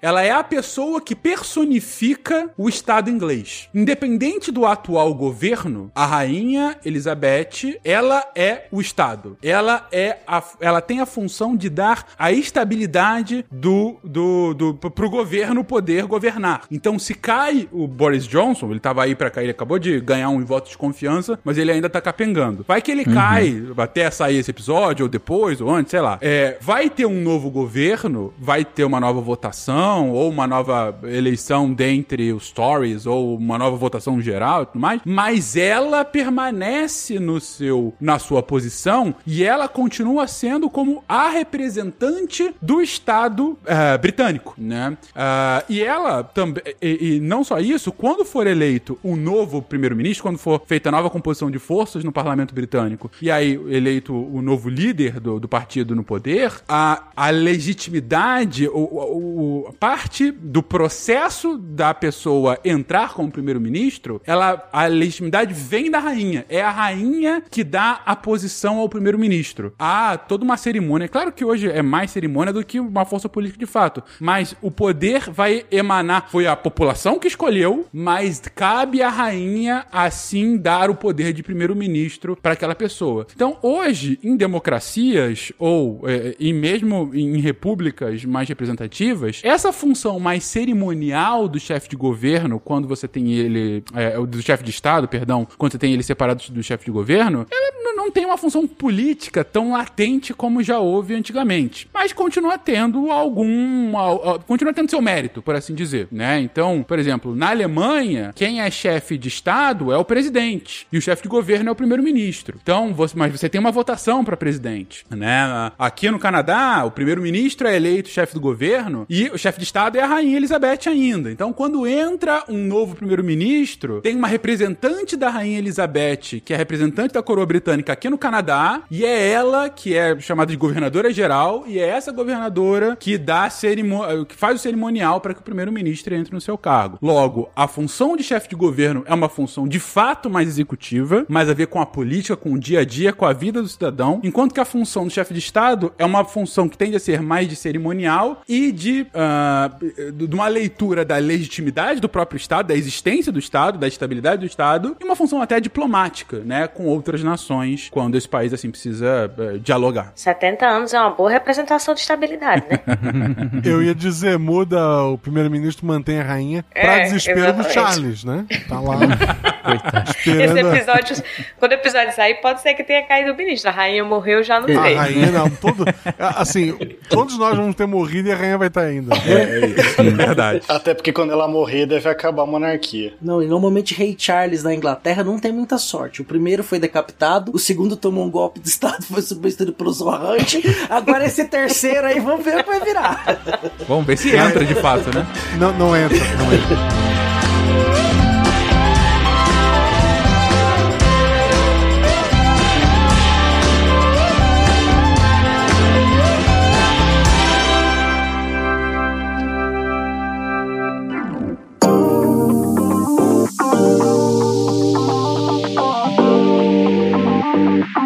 This 4th of July, I actually was not in the USA. I was in Brazil. Oh, yes. Uh, cool. So I was recently there. But um, I can tell you about what we usually do. Mm-hmm. Um, it's very common for my family to have a barbecue where um, we have like a Brazilian style barbecue, actually. Okay. So um, we have picanha and uh, vinagrete, and uh-huh. we also have cheeseburgers and hot dogs and sausages, chicken wings, and uh, we like to invite all of our friends to our house. So uhum. we'll have friends and family. Olá, pessoas! Chegamos ao momento Cambly. Vocês já começaram aí ouvindo a Priscila. Priscila como ela diz, a minha nova teacher friend, a minha tutora nova aí, é que, olha só, é filha de brasileiros, ela nasceu nos Estados Unidos, mas ela é filha de brasileiros, então ela fala um pouco de português para quem tem, né, é, dificuldade em encontrar um professor, é, acha que não vai ser muito entendido, ela é muito gentil, muito simpática. A gente não falou nada de português, só algumas palavrinhas aí que vocês ouviram, picanha, vinagrete,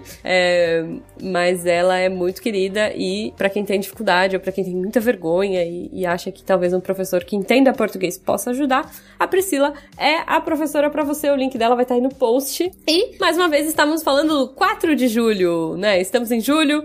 É, ela tava me contando como é que é, e ela falou que eles já deram uma brasileirada no 4 de julho deles, que apesar deles fazerem um churrasco, né? A família da Priscila faz um churrasco meio com cara de Brasil. Bota uma picanha, uma vinagrete. Eu achei maravilhoso. Adoro essas misturas e adoro essas culturas que a gente aprende e que a gente vai, né, assimilando aí. É, eu espero que vocês, ouvintes, também gostem, também assimilem aí a língua dos Estados Unidos, o inglês, falando com os tutores maravilhosos do Cambly. Olha só, a gente tá falando do 4 de julho, que é, né, independência dos Estados Unidos. A, a gente tava com uma promoção até a semana passada, ela foi super legal, foi um sucesso. E essa semana eles têm um novo cupom para vocês, que vai funcionar para os 20 primeiros que assinarem o plano, tá? Então, para vocês que querem libertar o inglês de vocês, querem uma independência da língua, é, vocês vão ganhar 55% de desconto em todos os planos anuais, mais 5% de desconto se você pagar à vista. Gente, o link vai estar na descrição. Você usa o nosso cupom 55OFF. OFF. Secast. Uh, o link também vai estar aí no post. E você vai ganhar 55% em planos anuais para libertar o seu inglês mais uma aula grátis aí para experimentar o Cambly. Eu, eu tenho certeza que se vocês ainda não experimentaram, entra lá, usa o código, se apaixone, você vai adorar. Você tem a liberdade de fazer na hora que você quer, do jeito que você quer, quantas vezes você quiser por semana. Então é isso, gente. Entra lá no Cambly, C-A-M-B-L-Y.com, usa o nosso código 55OFF SciCast ou clica no link aí no post que vai te levar direto para ele e você vai ganhar essa super promo para libertar o seu inglês. Eu espero vocês semana que vem e eu quero saber o que, que vocês estão achando do Cambly. Me mandem uma DM. bye bye, see you soon. E é isso, gente. Um ótimo episódio para vocês.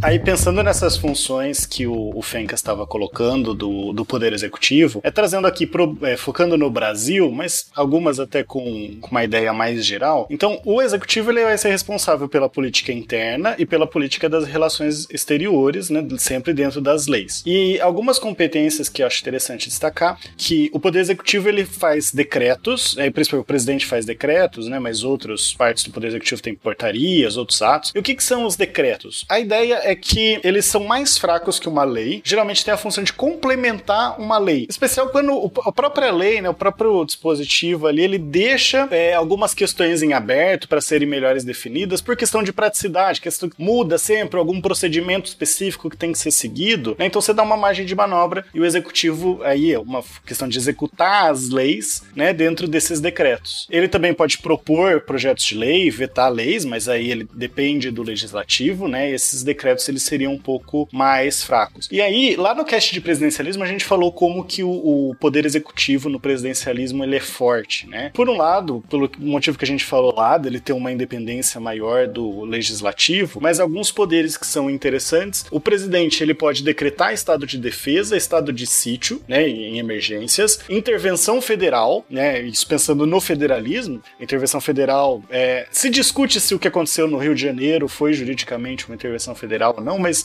isso pauta para outro cast. Que, mas essa ideia de, de o, o, presidente intervir em algum, algum estado, ou mesmo um governador em algum município, sempre, né? Isso depois de 24 horas. O presidente ele pode fazer sozinho, mas aí de 24 horas ele submete ao Congresso, até porque esse estado de defesa e estado de sítio geralmente é emergência, né? Então ele faz esses, ele decreta esses estados e com isso ele ganha mais poderes para resolver aquela crise ou para dar um golpe em alguns casos. É que é a GLO, né? Também faz parte desse.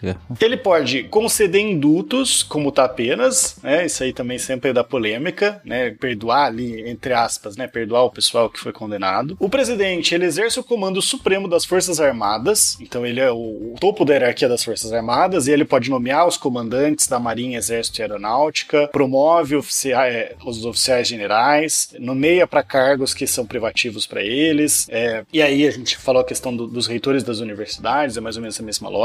Ele vai nomear os ministros do STF e dos, dos tribunais superiores, o procurador-geral da República, é, presidente e diretores do Banco Central e alguns outros servidores que a lei determina, sempre com aprovação do Congresso, né? Mas assim, o, o do Senado, na verdade. Mas quem nomeia é o, o, presidente. O Senado ele pode só vetar, ele não pode sugerir um nome. Então também é um poder bem interessante. Com essa separação atual do Banco Central, continua tendo essa nomeação via presidente? Isso, isso não, não foi alterado? A Constituição ainda tá. Eu não sei se teve, foi alguma interpretação. Eu, eu realmente tô... não sei, é, é, é, dúvida aqui. Eu imagino que continue sendo, mas enfim. Mas acho que ele tem mandato, ele tem mandato com prazo, né? Ou seja, ele pode. O presidente depois não destitui, ele tem um prazo para ser o mandato, depois de indicado, ele cumpre até o final. Né? Se eu não me engano, eu teria que confirmar isso, né? É, seria, seria igual o ministro do STF, né? Ele nomeia, mas ele não tira. Inclusive, a, a, embora tenha sido sancionada a lei que deu autonomia ao Banco Central aí recentemente, em 2021, o Bolsonaro,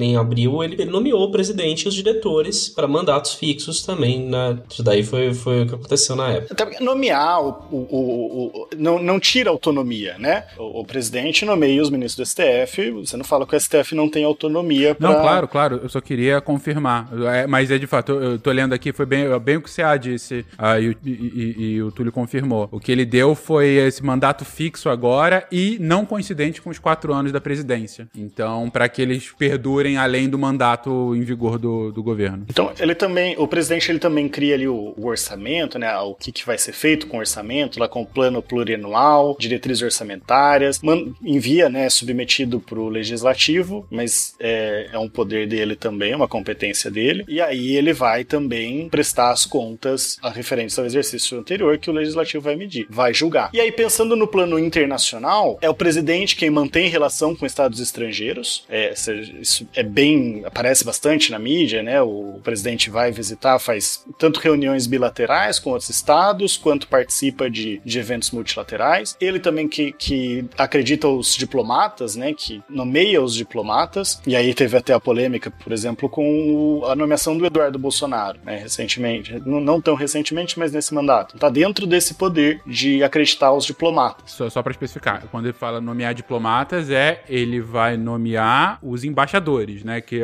e, e esses embaixadores também são uh, votados pelo Congresso, pelo, pelo, Senado especificamente, né? Não é qualquer diplomata, porque diplomata é plano de carreira. Uh, mas o, o, o, embaixador é uma função política, tanto que você pode ter embaixador não diplomata. É, tem o caso famoso do Itamar Franco, que não era diplomata, mas que depois de, de, de, da sua passagem na presidência acabou virando embaixador em Roma, se eu não me engano, né? Em Portugal. O, o diplomata, ele normalmente tem eles tem, tem uma regra, né, que eles vão servir. Tem classificação de países, né? Então tem países que são classificação A, por exemplo, algumas é, consulados ou embaixadas. Então, por exemplo, Paris, Nova York, Roma, né, que são cidades ali consideradas com mais estrutura, lugar que todo mundo quer ir, então são A. Então, se ele serve num A, ele depois ele tem que servir num lugar B e um C. Então, ele vai para um lugar com menos estrutura, ele acaba é, rodando. Ou muitas vezes tem muitos diplomatas que acabam sendo realocados para fazer serviço dentro de ministérios, né? A gente tem na, no corpo diplomático brasileiro, a gente tem uma tradição é, do Instituto Rio Branco já secular de formação de grandes quadros técnicos, salvo algumas exceções, é, dentro é, do Estado Nacional no corpo diplomático.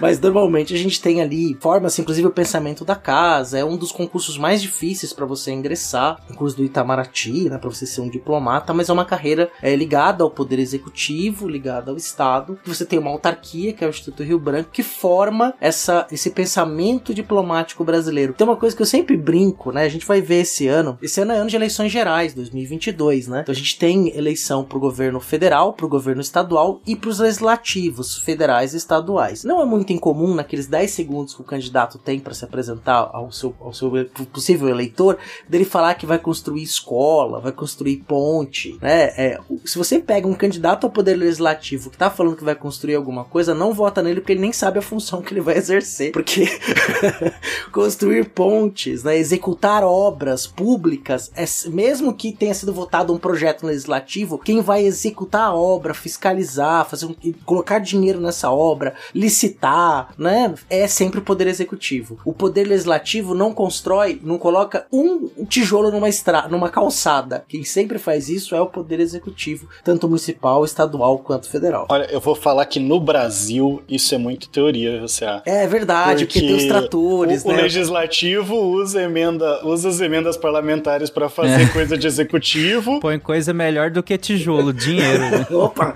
é, ou barras de ouro que vale mais do que dinheiro. e o executivo é, consegue aprovar projeto de lei melhor do que o pessoal do legislativo, muitas vezes. Então muitos projetos de lei aprovados vêm do executivo. Uhum, então o negócio é meio maluco aqui no Brasil mesmo. É, dependendo da sua base, né, dos acordos políticos, né? Você tem projetos ali que vão dar a cara desse governo, né? E levar a sua base aliada, a sua fundamentação, né? É, projetos que vão dar possibilidade daquele governo executar suas plataformas pela qual ele foi eleito, né? E aí a gente tem, né, são variações faz parte do jogo democrático, né? Aí ainda nas funções internacionais, o executivo também que celebra os tratados internacionais, né? Ele que dá a primeira assinatura lá e depois, depois que passa no Congresso, tem toda a tramitação, ele que dá a última palavra também, se vai realmente entrar naquele tratado internacional ou não. Então é um poder bem grande, apesar de ele não celebrar sozinho um tratado internacional. É, declarar guerra em caso de agressão estrangeira. Também precisa ser autorizado pelo Congresso ou, né, caso está sendo invadido e o Congresso está em intervalo da sessão legislativa, ele pode ali declarar a guerra e depois só ratificar no Congresso. E celebrar paz. Também autorizado com referendo do Congresso Nacional. Então ali no, no campo internacional, a, as, é, é, as medidas sempre partem do presidente, sempre partem do poder executivo. Uma mentira, uma pantomima, uma patuscada. E eu repudio e repiro isso com toda a demência da minha força interior e do meu coração. Dentre as funções executivas, por assim dizer, que é o que a gente vem falando ao longo de todo o episódio, tudo isso que você falou, André, eu acho que cabe dentro do, do que a gente chamou de executivo, né? Agora, tem algumas prerrogativas, alguns, é, alguns dispositivos que o, que o executivo também pode lançar a mão, que aí se confunde um pouco com o que a gente estava discutindo em, rela em relação ao legislativo, né? Porque ele pode fazer coisas que tenham também força de lei, né? É, aí a gente tá falando de Brasil, tá? Isso é, é, é puro Brasil, que são as medidas provisórias. Não, não é uma coisa comum, é uma coisa bem brasileira. Vem dos decretos-leis, né? Às vezes você vê alguma lei, por exemplo, o nosso Código Penal é um decreto-lei. É, a ideia de decreto-lei, ele não existe hoje. Os decretos, aqueles que eu falei, eles têm força menor do que a lei. Agora, as medidas provisórias são essa ideia de um ato do Poder Executivo que tem força de lei. E a ideia é qual, o que, por que, que existe medida provisória, né? Por que, que o, o Executivo pode fazer uma lei numa democracia. A ideia, em tese, é que a medida provisória vem para regulamentar uma questão que seja de relevância e urgência. O que na verdade faz muitos presidentes que não respeitam muito isso, né? O Lula criou o ProUni como com medida provisória, que deu problema depois, inclusive, né, do pessoal discutir a constitucionalidade formal disso. É, o Temer reformou o ensino médio por medida provisória. Aquele negócio, né? Tipo, ah, beleza, vamos reformar o ensino médio aqui, uma medida provisória. Mas é provisória. Ela pode pode não se consolidar. Aí você tem toda uma, uma lei que tá valendo para reformar o ensino médio, ela não é prorrogada, ela não, não, não se torna lei. O que, que acontece? Tem que voltar atrás, né? É, o Bolsonaro extinguiu o Ministério do Trabalho por medida provisória. Então, são várias questões, assim, que a medida provisória deveria ser usada para questões de relevância e urgência que vão ser decididas de fato provisoriamente, acaba não sendo. Essas medidas, elas têm força de lei, têm efeito imediato, mas para continuar valendo, elas precisam ser ratificadas pelo Congresso e aí sim se transformam em lei, que é uma ponderação, senão seria um poder absurdo para o Poder Executivo. Elas têm uma validade de 60 dias. Se elas não forem votadas, elas são prorrogadas automaticamente por mais 60 dias. E, e aí tem que entrar na, na pauta do, do Legislativo de forma obrigatória, né? Óbvio que tem como enrolar isso. E aí, se elas não forem convertidas em lei, elas perdem os efeitos. Mas tem um detalhe, viu, André, que é importante, que quando ela chega em 180 dias, o Congresso não pode discutir mais nada que não seja medida provisória, né? Ela tranca a pauta do Congresso, né? Quer dizer, se um presidente da República ele emite quatro medidas provisórias em sequência, ele vai necessariamente em determinado momento impedir que o Congresso discuta qualquer outra coisa que não seja o que ele jogou, o que ele colocou como lei para o Congresso discutir em forma de medida provisória, né? É o famoso trancar a pauta do legislativo. E até porque isso que gera um desgaste político, né? Qualquer medida provisória, por mais que seja um ultrapoder, né, que a gente acaba dando pro, pro poder executivo pelas normas brasileiras, ela cria um desgaste muito grande, porque você vai estar tá atrapalhando, por assim dizer, o, o, processo legislativo e vai mexer com interesses políticos do, de quem está lá dentro. Então, se você ficar colocando muita medida provisória, você vai travando pauta e vai começando a, a tirar possibilidades de discussão de outras, outras pautas que sejam do próprio interesse do legislativo. É, e no fim você legisla, né? E, e com, com ainda com poder poder de ser uma aplicação imediata, né? Coisa que, que o legislativo não necessariamente teria, né? Então. E é interessante que você não tem a mesma discussão também, né? Porque no, no legislativo você tem que passar por várias comissões para você discutir legalidade, é, constitucionalidade de lei, enquanto a medida provisória não. Ela é basicamente uma ligação direta entre o, o governo e a, e a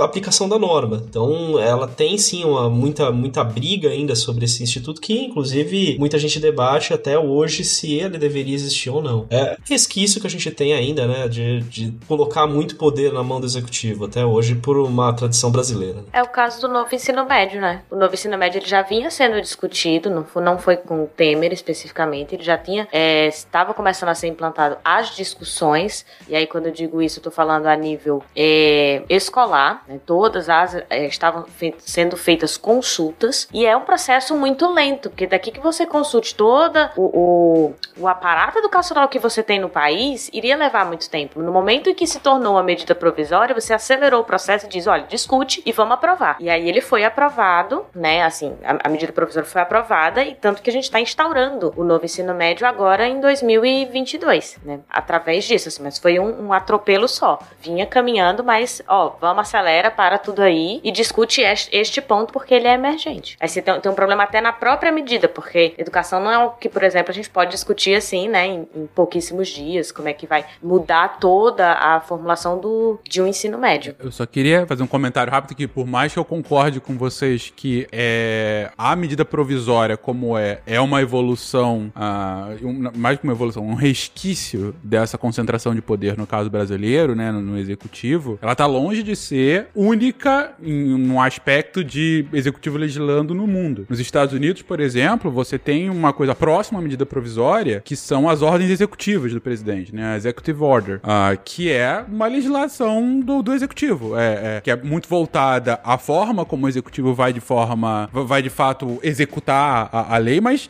pode ser utilizada como uma forma de implementar uma lei nova ou uma, um entendimento legal novo sobre alguma coisa. Então é muito próximo à medida provisória brasileira quanto a isso. Nos países da Commonwealth, é, é, o que eles têm é um, um, instrumento chamado Ordering Council, que é análogo à medida provisória. Uh, e no caso da Commonwealth, tem uma coisa que é ainda mais perigosa que a medida provisória, é que dá para ter essa Ordering Council secreta. Então tem alguns atos executivos, quase que como força de lei, que não são públicos. Que, por exemplo, você pode ter um Ordering Council falando para que o governo ele faça alguma retaliação a uma empresa sob a justificativa que aquela empresa tá apoiando terrorismo. Uma empresa internacional tá apoiando terrorismo. E aí vai, vai ter, sei lá, vai, vai ter uma ordem executiva para apreensão dos bens daquela empresa. Beleza, isso faz parte do processo e tudo mais. Mas quando é colocado como uma ordem secreta, a população, o público, não tem nem a, esse accountability, né? Não tem nem, de fato, a, a, o conhecimento sobre como o executivo que ele colocou no poder, direto ou indiretamente, está agindo. Esse é um debate grande que tanto o Reino Unido, como principalmente o Canadá, está passando agora. O Trudeau, desde que ele entrou no poder, já tem mais de 70 é, Ordering Council secretas. E aí a oposição fica batendo, ok, mas o que, que é que você está fazendo?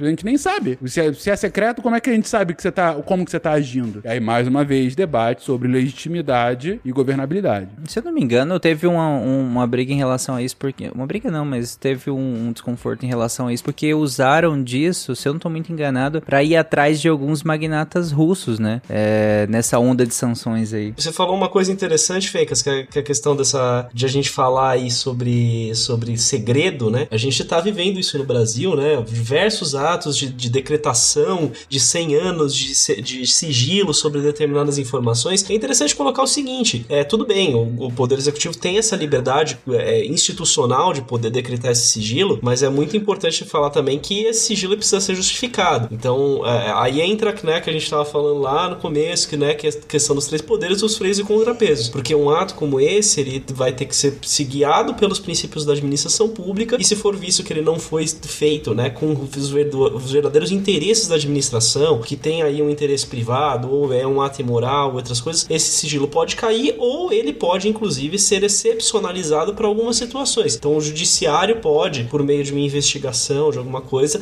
invadir esse sigilo, né, mesmo ele, ele ainda estando vigente. Com certeza, o sigilo da carteira de vacinação é de interesse nacional, sem dúvida. Não, não tem como negar uma coisa dessa. Precisa nem justificar. Uma mentira, é uma pantomima, uma patuscada. E eu repudio e repiro isso com toda a demência da minha força interior e do meu coração. Para finalizar esse episódio, como é que a gente tira um mandatário? Como é que a gente tira um representante máximo do poder executivo? Só por curiosidade. E rapidamente pra gente finalizar o episódio. O primeiro jeito é acabando o mandato, elegendo outro, né? É, mas os jeitos, as formas atípicas, ele pode renunciar a qualquer tempo, né? Ele pode morrer e aí ele sai, e aí a guilhotina seria uma forma não, não lícita, mas é. O impeachment que a gente falou falou bastante lá no, no presidencialismo, né? Você tirar o, o presidente por, por ele ter cometido algum crime comum ou de responsabilidade. Em qualquer um desses casos, quando você tem a vacância no poder, seja ela temporária ou permanente, né? Nesses casos que eu falei, uma vacância permanente no cargo, assume o vice. Se o vice também sair do cargo, e aí você vai assumir na ordem o presidente da Câmara dos Deputados, o presidente do Senado e o presidente do STF. É que eu tô falando em Brasil, mas também a mesma ordem é Estados Unidos, né? E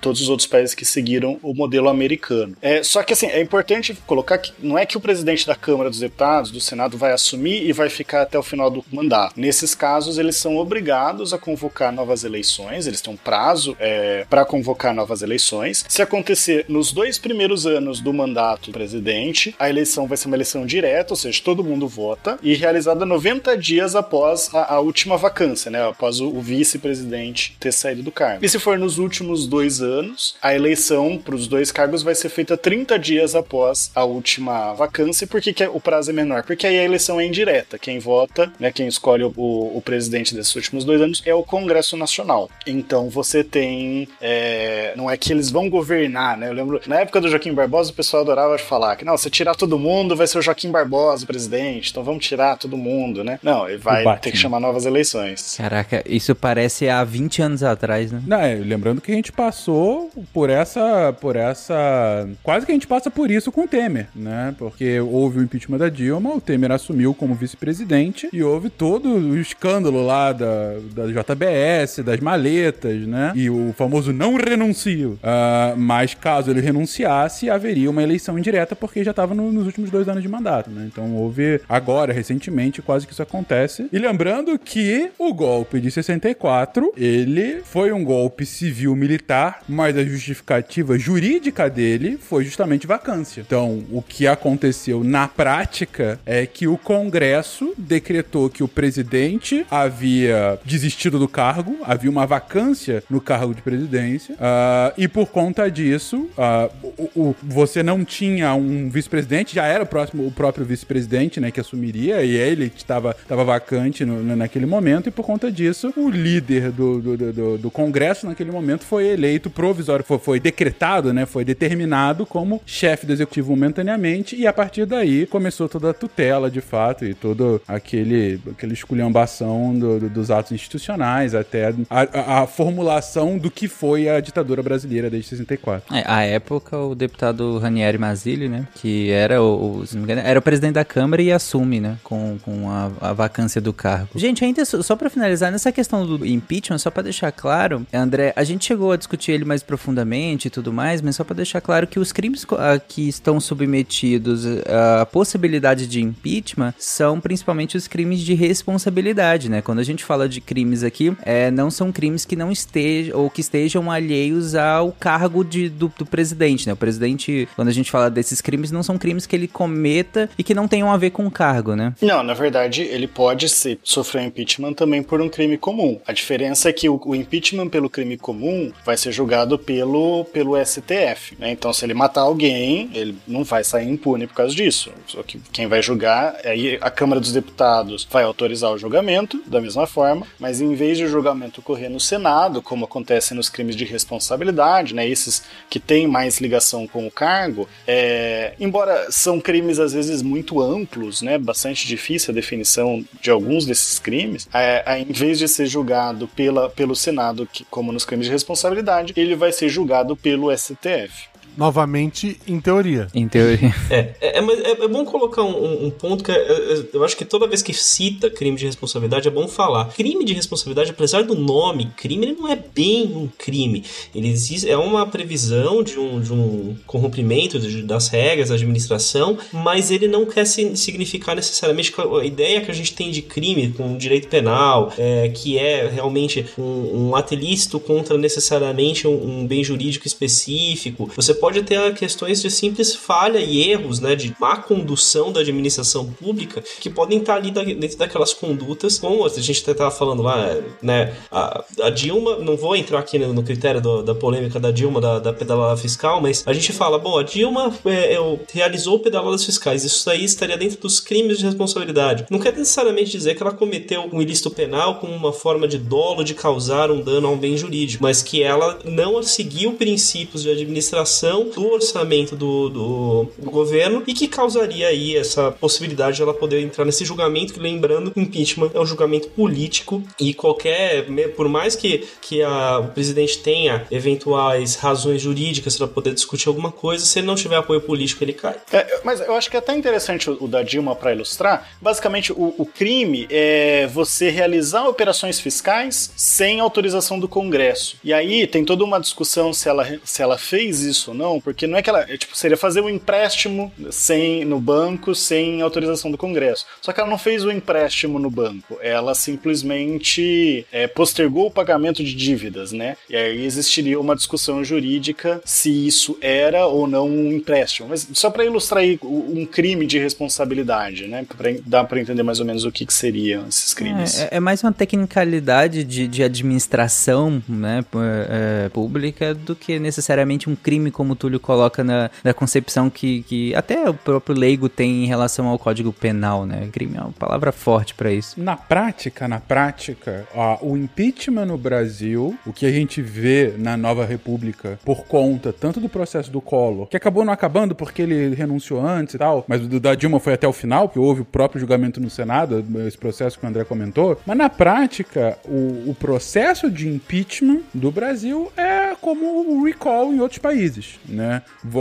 O crime em si, ele é só a justificativa, vamos colocar assim. Mas na prática o que se vê é quando o presidente perde completamente o apoio do Congresso, o Congresso vai achar uma justificativa para empichá-lo. É, o Fernando Henrique e o Lula tiveram algumas votações para impeachment. Foi colocado. Não chegou no Senado, mas chegou a ser votado na, na Câmara. Mas em ambos os casos perdeu-se e, e, não chegou a ir pro Senado. É, não, não chegou a continuar o processo. É, no, no, Bolsonaro, a quantidade de pressão que foi feita pro Rodrigo Maia colocar a votação também foi gigantesca, porque cabe ao presidente do, do, do, do Congresso, né, na, na, prática, dentro da Câmara, colocar para votação, né, para ver se, se tem ou não. E houve isso, mas ele, por N motivos, não quis colocar, continua tendo essa pressão hoje, mas, enfim, o, o que se vê hoje é que ao longo do mandato o Bolsonaro conseguiu angariar a maioria do, do Congresso como um todo, né? Pode questionar os métodos, você pode questionar o que de fato foi feito ou não, mas na prática o que se vê hoje é que há um alinhamento entre,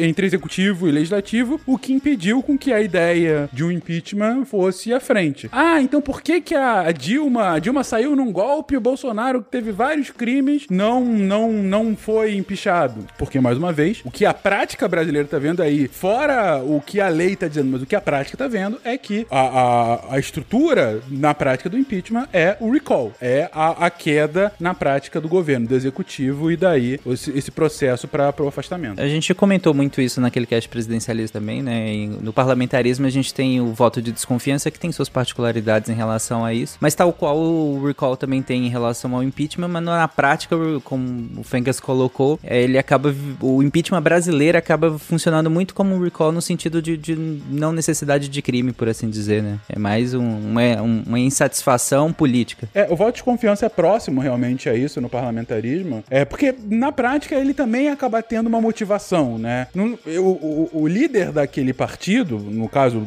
se o cara for o líder do, do, governo em questão, ele não tá, não sofre o voto por nada, né? Ele teve uma sequência de fatos que levaram àquela desconfiança. Pode ter sido um fato muito grave que aconteceu ou um acúmulo de várias coisas. Eu comentei agora há pouco do Boris Johnson, que acabou de, de ganhar um processo de, de, de voto de desconfiança, ou seja, ele não foi afastado do cargo, apesar de ter um controle grande uh, do parlamento inglês, é, ele ganhou por pouco, né? Então, o que mostrou que a batata dele tá assando já há algum tempo. E no caso dele, o, o gatilho foi, o gatilho atual foi por conta de festas que ele fez no momento em que você tava lá com tudo fechado por conta de Covid e tudo mais, e ele tava fazendo festas escondidas, né? Que depois foram colocadas a público. Mas não é só isso. Isso aí é o gatilho, isso aí é o estopim. É um acúmulo de coisas que vem acontecendo que leva a um potencial voto de desconfiança. E no caso do parlamentarismo, o que pode acontecer também é, antes de entrar o voto de desconfiança, o próprio primeiro-ministro às vezes desmancha o seu governo. Então, é, isso aconteceu no Canadá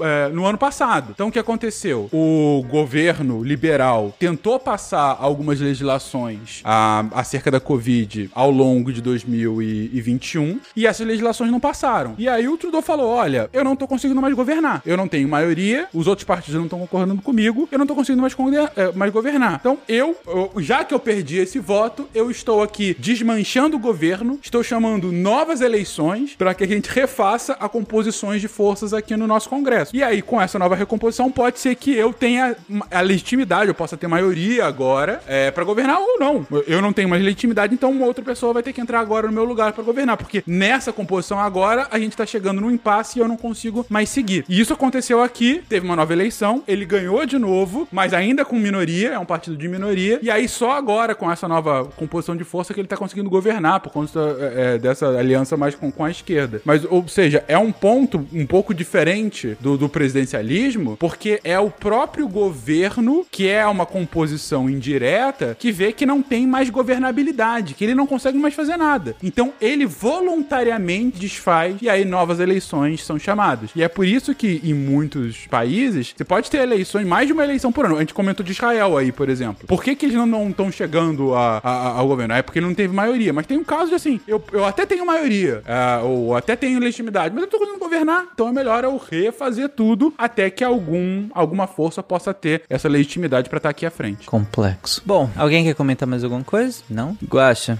Guacha dormiu? Eu não, eu só não sei como terminar algo assim com alegria. Talvez ano que vem. É, eu achei que quando o Tarek disse complexo, ele tava encerrando. Foi um, acaba, assim, né? Então, é, ele falou assim. Hum. Complexo é que é aquele tan. Esse podcast foi editado por.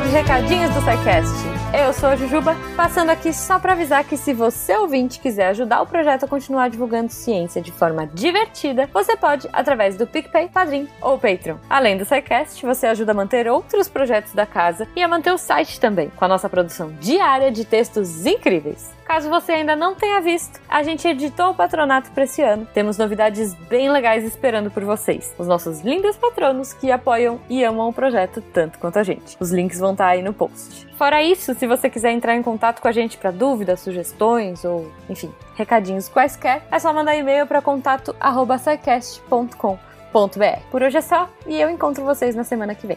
Tchau.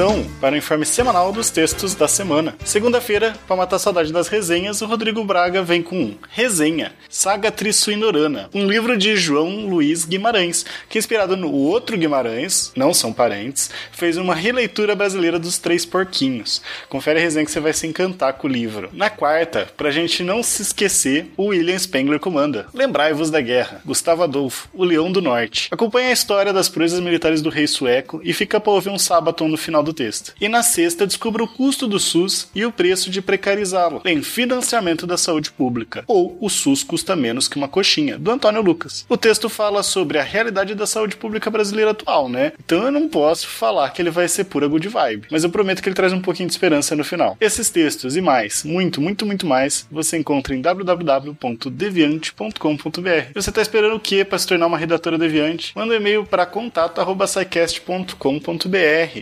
Vem fazer parte da equipe. Eu sou André Tapani, vendo que é difícil ganhar a guerra da saúde pública quando ela é construída só com fibra de buriti em palha nova de arrimo. É, né? Você achou que um conto três porquinhos é brasileiro e ia ter que só casa de palha, sem a brasileirar? Ah, é, né? É, tem que apagar a luz da torre deviante. Tchau, gente. Se a ciência não for divertida, tem alguma coisa errada. Tem que ser divertida. A coisa mais divertida que tem é a ciência.